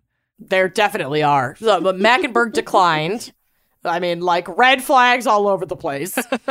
So she investigated, she wrote up her report. Like she declined to take her clothes off, but even after being essentially assaulted with Mhm. that fucked up ass, Yep. she stayed to finish her investigation. Wow. gave her a report to Houdini, and six weeks later, Houdini shows up in Indianapolis to do a show.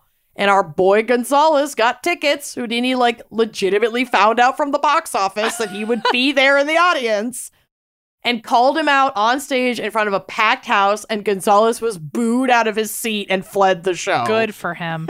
Fucking bye. and I will say from my own research with Houdini, I can confirm he was like that with all of his like medium Targets. spies where like well he if anyone ever made any of them feel uncomfortable i don't know about the like i hadn't heard of any other stories of like them being told to go so far as take their clothes off but if any Mhm. of them had made them feel uncomfortable houdini was like ready to pounce so like Oh, very yeah. very excited uh, that we've got an ally in our in our midst Yeah, Houdini was not fucking having it with that shit. yeah So this was one of Rose's go-to personas, the the bereaved mother. She typically went into appointments posing as either a grieving mother or a grieving widow. Mhm. She said iconically in an interview in the 70s, she said, quote, I never married, but I have received messages from a thousand husbands and twice as many children in the world to come. oh Invariably, That's they told me they were Invariably, they told me they were happy where they were, which was not entirely flattering to me. okay.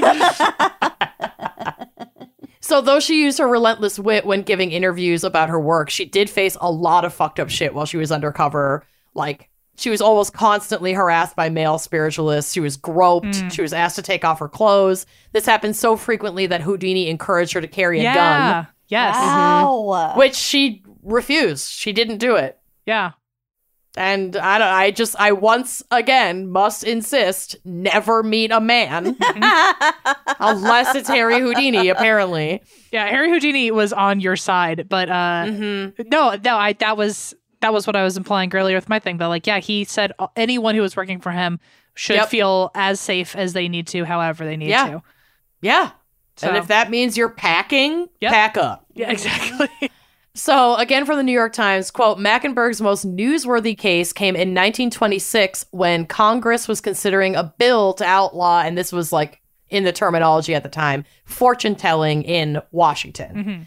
Public hearings became chaotic as people made competing claims on the validity of divination.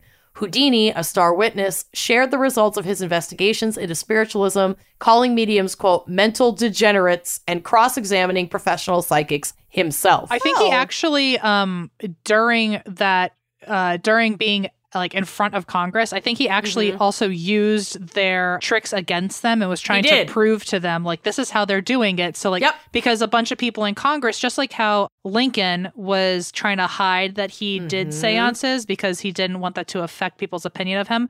A lot of people in Congress would say the like, oh, this is forbidden, but they were also like just paying a bunch of money to make sure that it was kept secret when they would have their own quote fortunes told but they were going in and having their own they were clients for different mediums about like what we should do in the government and so all of these Oh. people were making decisions in the government It was and sort of like it was sort of like abortion rights. Mhm. yeah.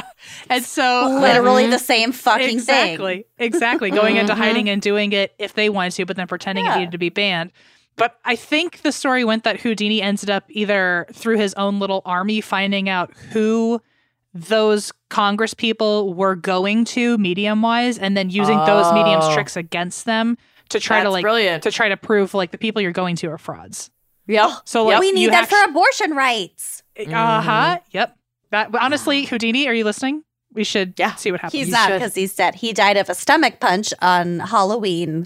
he did Yeah. he did Yeah, it's really sad. Um, so Mackenberg, awkward, quickly quickly moving Lucy always comes in with the awkward fun fact. He died of a stomach punch on Halloween. That's kind of all I know about him. Well, I I, can. I could tell you more about it later if uh, if Amanda doesn't say it at the end. She but won't. I I won't say it at the end, so I'll bring you back Okay. to flesh that out. cool. So Mackenberg, for her part, testified about her recent undercover experiences visiting Jane Coates, a notable Washington medium. So it was probably like the medium that these folks were going to.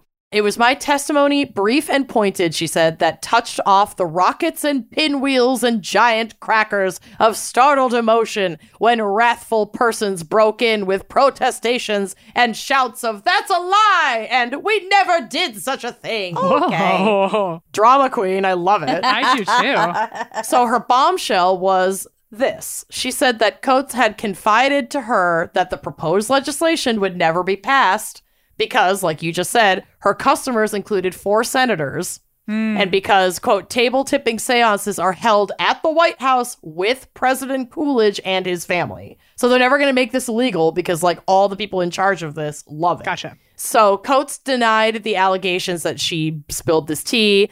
And she noted, quote, today's session was unusually disorderly and came near winding up in a free for all fist fight. Oh, oh my God. And fisticuffs. fisticuffs. and despite their best efforts, obviously the practice of quote unquote fortune telling, which again, that's what it was previously ca- previously called. It's a problematic term. I'm just using it in the context of the law that they Yeah. were trying to pass and the article of the time. Yep. Was not outlawed, and mediums are still working and thriving today. And I have one that I go to, and I love her. So shout out to Jenny from Triluminous here in Minnesota. So, Rose's dear friend and colleague Harry Houdini would die the same year, 1926, that she testified in front of Congress. And why don't you tell us more about how he died? Oh, okay. So I was telling you about Marjorie Crandon, his arch nemesis, and she Mhm. was like a super duper medium that he just outspokenly hated and all the newspapers was like she is the fucking bane of my existence i hate this Mhm. woman Yeah. and there were a lot of people who were either like team houdini team marjorie and eventually after houdini has like had like shredded her reputation Mm. there were still like big fans who doubled down on whatever Marjorie Crandon had to say.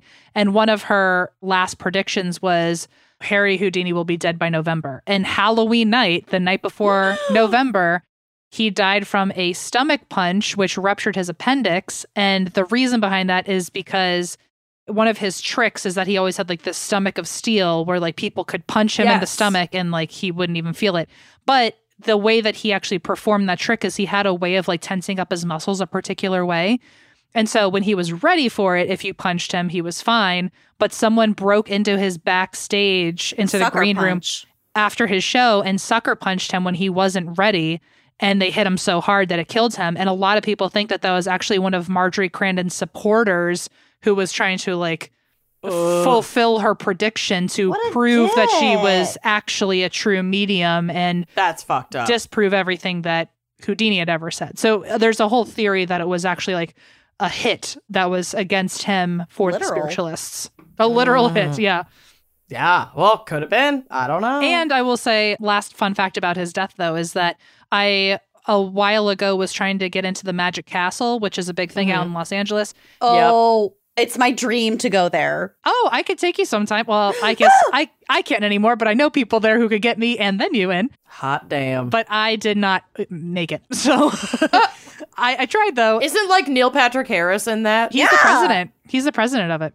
That's you go right. into that's a right. Literal just castle and this. talk up and and and see magic Do tricks. magic. It's a Yeah, we I just talked it. about this in our it. episode with um with Patrick. I know. think, I right? want it. It's Yeah, yeah, It's yeah. a literal castle full of magicians, and so I auditioned Wow. for LA it. is weird. I, I it's a actually like it's a great. It's also like one of the like it has a lot of secrets to it and everything, and like based on the level of a magician you are, there are certain rooms that you get different access to, and Wow. a whole like there's a whole room or a whole wing of it that's all of truly Harry Houdini's original magic Cool. and not just his props, but like his actual books on how he performed the magic. So if you want to learn, Ooh, the secrets. yeah, if you if you get to a certain level, you get to know Harry Houdini's secrets and perform those. And every Halloween night, which is interesting because he was so against spiritualism.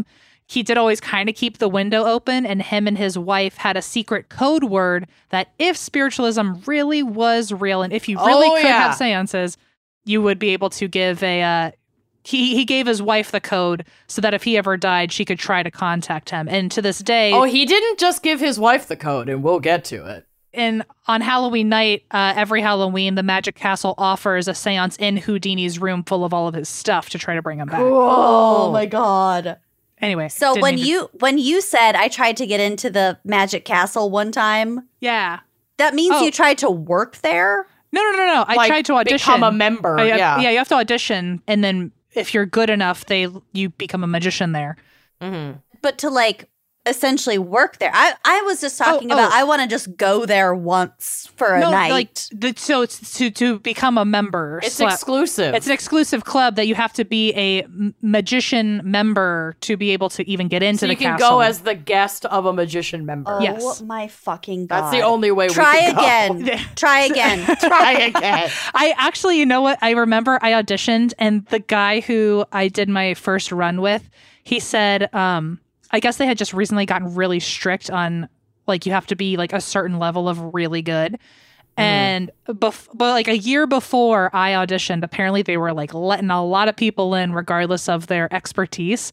And he mm-hmm. was like, if you had auditioned last year, you would be in the Magic Castle. But Motherfuck. Mm. because we're trying to be really strict like i think you need to you know you know spruce it up a bit and one of the pro- one of the programs that they have is they literally have magic school where like there's like Amazing. four whole ass semesters of magic school that starts you at like novice all the way to being able to perform at the castle Oh So- my god. Anyway i have thought about just you know biting the bullet and Devoting your entire life to that. and going back to magic school but then i was like that's a little too close to clown school i don't know so No, I'm fully I am fully supportive. It's different enough that I won't be mad about it. If you would like to, uh, if there, we could do a Kickstarter to get me into magic school, that'd Done. be great. Done. I Pay love Em's magic, school tuition. I love magic. Lucy's losing her shit. I, okay, I, I, okay. I, it's one of my passions. Take it. I get it. Take a deep breath. We're almost done. So or what did I do? I hate you. So even after Houdini passed away, Rose continued the work long after his death. While she did deviate somewhat from spiritualism as the trend like faded a little bit in the 30s and 40s, she dedicated her life to combating fraud in all of its forms, working with police agencies, insurance companies, and the Better Business Bureau to like suss out the phonies. Mm-hmm. She gave lectures on how to spot a phony psychic and broke down the theatrical tricks that she had seen hundreds of fake mediums employ in darkened rooms, like hidden harmonicas to produce ghostly noises, for example, but just like with like a bellows that you just like pump with your foot. nice. She also wrote numerous newspapers and magazine articles on the topic, as well as an unpublished autobiography called So You Wanna Attend a Seance. So you think you can dance? you can dance. Who wants to be a millionaire? We could do this all day. So you want I- to attend to a attend a seance. seance. I love it so much. So, a 1949 Hearst Syndicate article described her as, quote, perhaps the only woman ghostbuster in the world. wow. And while she never got to see the world evolve into like internet and social media times that gives frauds unfettered access to their targets' personal lives, Mhm. she did spot trends that are still prevalent today, such as the rise in fraudulent behaviors and misinformation in times of national turmoil, like when we're at war 9/11. or yeah, in a financial crisis. She was like tracking this kind of shit while she was doing her research for Houdini. Wow. So when individuals are more vulnerable and afraid, we're more susceptible to scammy bullshit and we're more willing to seek out unconventional methods of comfort is really what she what it all comes down to. Yeah, I would also argue it's when you are, uh, I mean, at your personal lowest of grief. And that's why Mhm. the two big rises in spiritualism came after massive wars where so many Right. people lost a loved one that all the Yep. people at home were desperate. They were desperate to connect. Yeah. yeah They'd lost their husbands, their brothers, their sons, their fathers. I mean, it was awful. And a lot of them didn't even get to like hear how, or it was just like they were just a, a There are no body on the remains to put to rest, even. Like, yeah. it, yeah. and so you can uh, imagine why this would become so popular, especially in that specific time of American history. I forget which World War it was, but it, the first wave came right after the Civil War, and then I think the next one was, was World War One, mm-hmm. and those were the two massive waves of spiritualism of just people desperate to yeah talk to their Yep. family. So It's so sad. So, Rose lived a fascinating 75 years. Most of it settled down in her apartment on West 24th Street in Manhattan, where she insisted on keeping the lights on because she had gotten, quote, tired of dark rooms. I don't blame and her. probably Oh. like being groped by gross men. Very fair. Keep the fucking lights on. So, though she dedicated her life to sniffing out spiritualist frauds, she never actually lost her faith in an afterlife or even the existence of ghosts. She said, quote, she was willing to believe in an afterlife, but having investigated more than a thousand mediums, she had never seen proof of one. Interesting. Yep. It said that prior to his death, Houdini gave about 20 friends and his mm-hmm. wife secret codes that were different for each of them then to attempt to communicate from beyond the grave. And Mackenberg was one of the recipients of these codes, or of a code from him. And as late as 1945, she reported that, quote, his message has not come through. Oh. Mm, Well, So we still have not heard from Houdini. what a shame. I feel like I, know. feel like not all ghosts come through. Some of They them don't. some of them have like really high energy and some of them just don't. Yeah, I wonder And what. some of them, like Christine, never respond to your cheesecloth question. I have also not gotten a text yet. To be, I keep waiting for her to be like, "Why is Amanda texting me this?" uh, no, I. Uh, yeah, I don't know what the reasoning would be. It's just anyone's guess as to why some come through and some don't. I wonder if there's ever like spirits who just were such skeptics when they were alive that just to keep the theory to, to make it look like they were right, they just don't come through. Like I had a, Mhm. They're I had a that petty. Well, I had a I had a friend who I used to go ghost hunting with, and he was not a believer. And I was like, okay, well, whichever one of us goes first, you know, we have to prove it to the other. And then he straight up fucking died. And then I brought out all of my ghost equipment, and I was like, all right, time to shine. Like, show me what we're all about here. And I've every time I've ever asked for a sign, he's never given me one. And I he would be the person. I think he's spitefully not doing it. I think so too. I would, Yeah. uh, knowing him, he thinks it's hysterical that I am so frustrated that I made a literal pact with a ghost who was not providing, is not like, not doing their end of the bargain. he is enjoying your turmoil from be- the beyond. I can feel Yeah, it. that's think his too. own way of haunting you. I think Mhm. he is haunting. He haunts my dreams because I, I never got an answer. So, I love it. Ah. Well, that's my case for this week, and we have special thanks to give first and foremost to Crystal Danielle for choosing this amazing topic this week. Yes, you, this was So such fucking a good. good topic. It was perfect on- for Halloween, perfect for Em. all my Mhm. favorite all my favorite topics i i really do th- like one of my favorite topics is talking about houdini and his spies and my other favorite one is or that my most recent one that i feel really confident talking about is the fox sisters so you really nailed it Yes. We crushed it, and we can't thank you enough for joining us Yes. today. Please plug yourself. Tell the people where they can find you if they don't already know. uh, i well you can find me at the Em Schulz on all of my social media i have a tiktok apparently uh, amanda thinks that I, that makes me famous You have millions of likes and views. I don't really post a lot on TikTok, but I do. You can find me in the comment section if we have the same algorithm. yes, I see you in my comment section all the time. But not on Biscuit Talk. So you got to get over there with me. I okay. I, I also uh, where else can you find me? Uh, oh, on and Your that's why we drink. podcast. I have a podcast called That's Why We Drink. You can find it uh, wherever you listen to your podcasts. And I also have another podcast I do with Spotify uh, and their podcast team called Rituals. And we're only like 30 episodes in there, but it's very, very fun. We talk about the exact same kind of stuff, just with a different tone.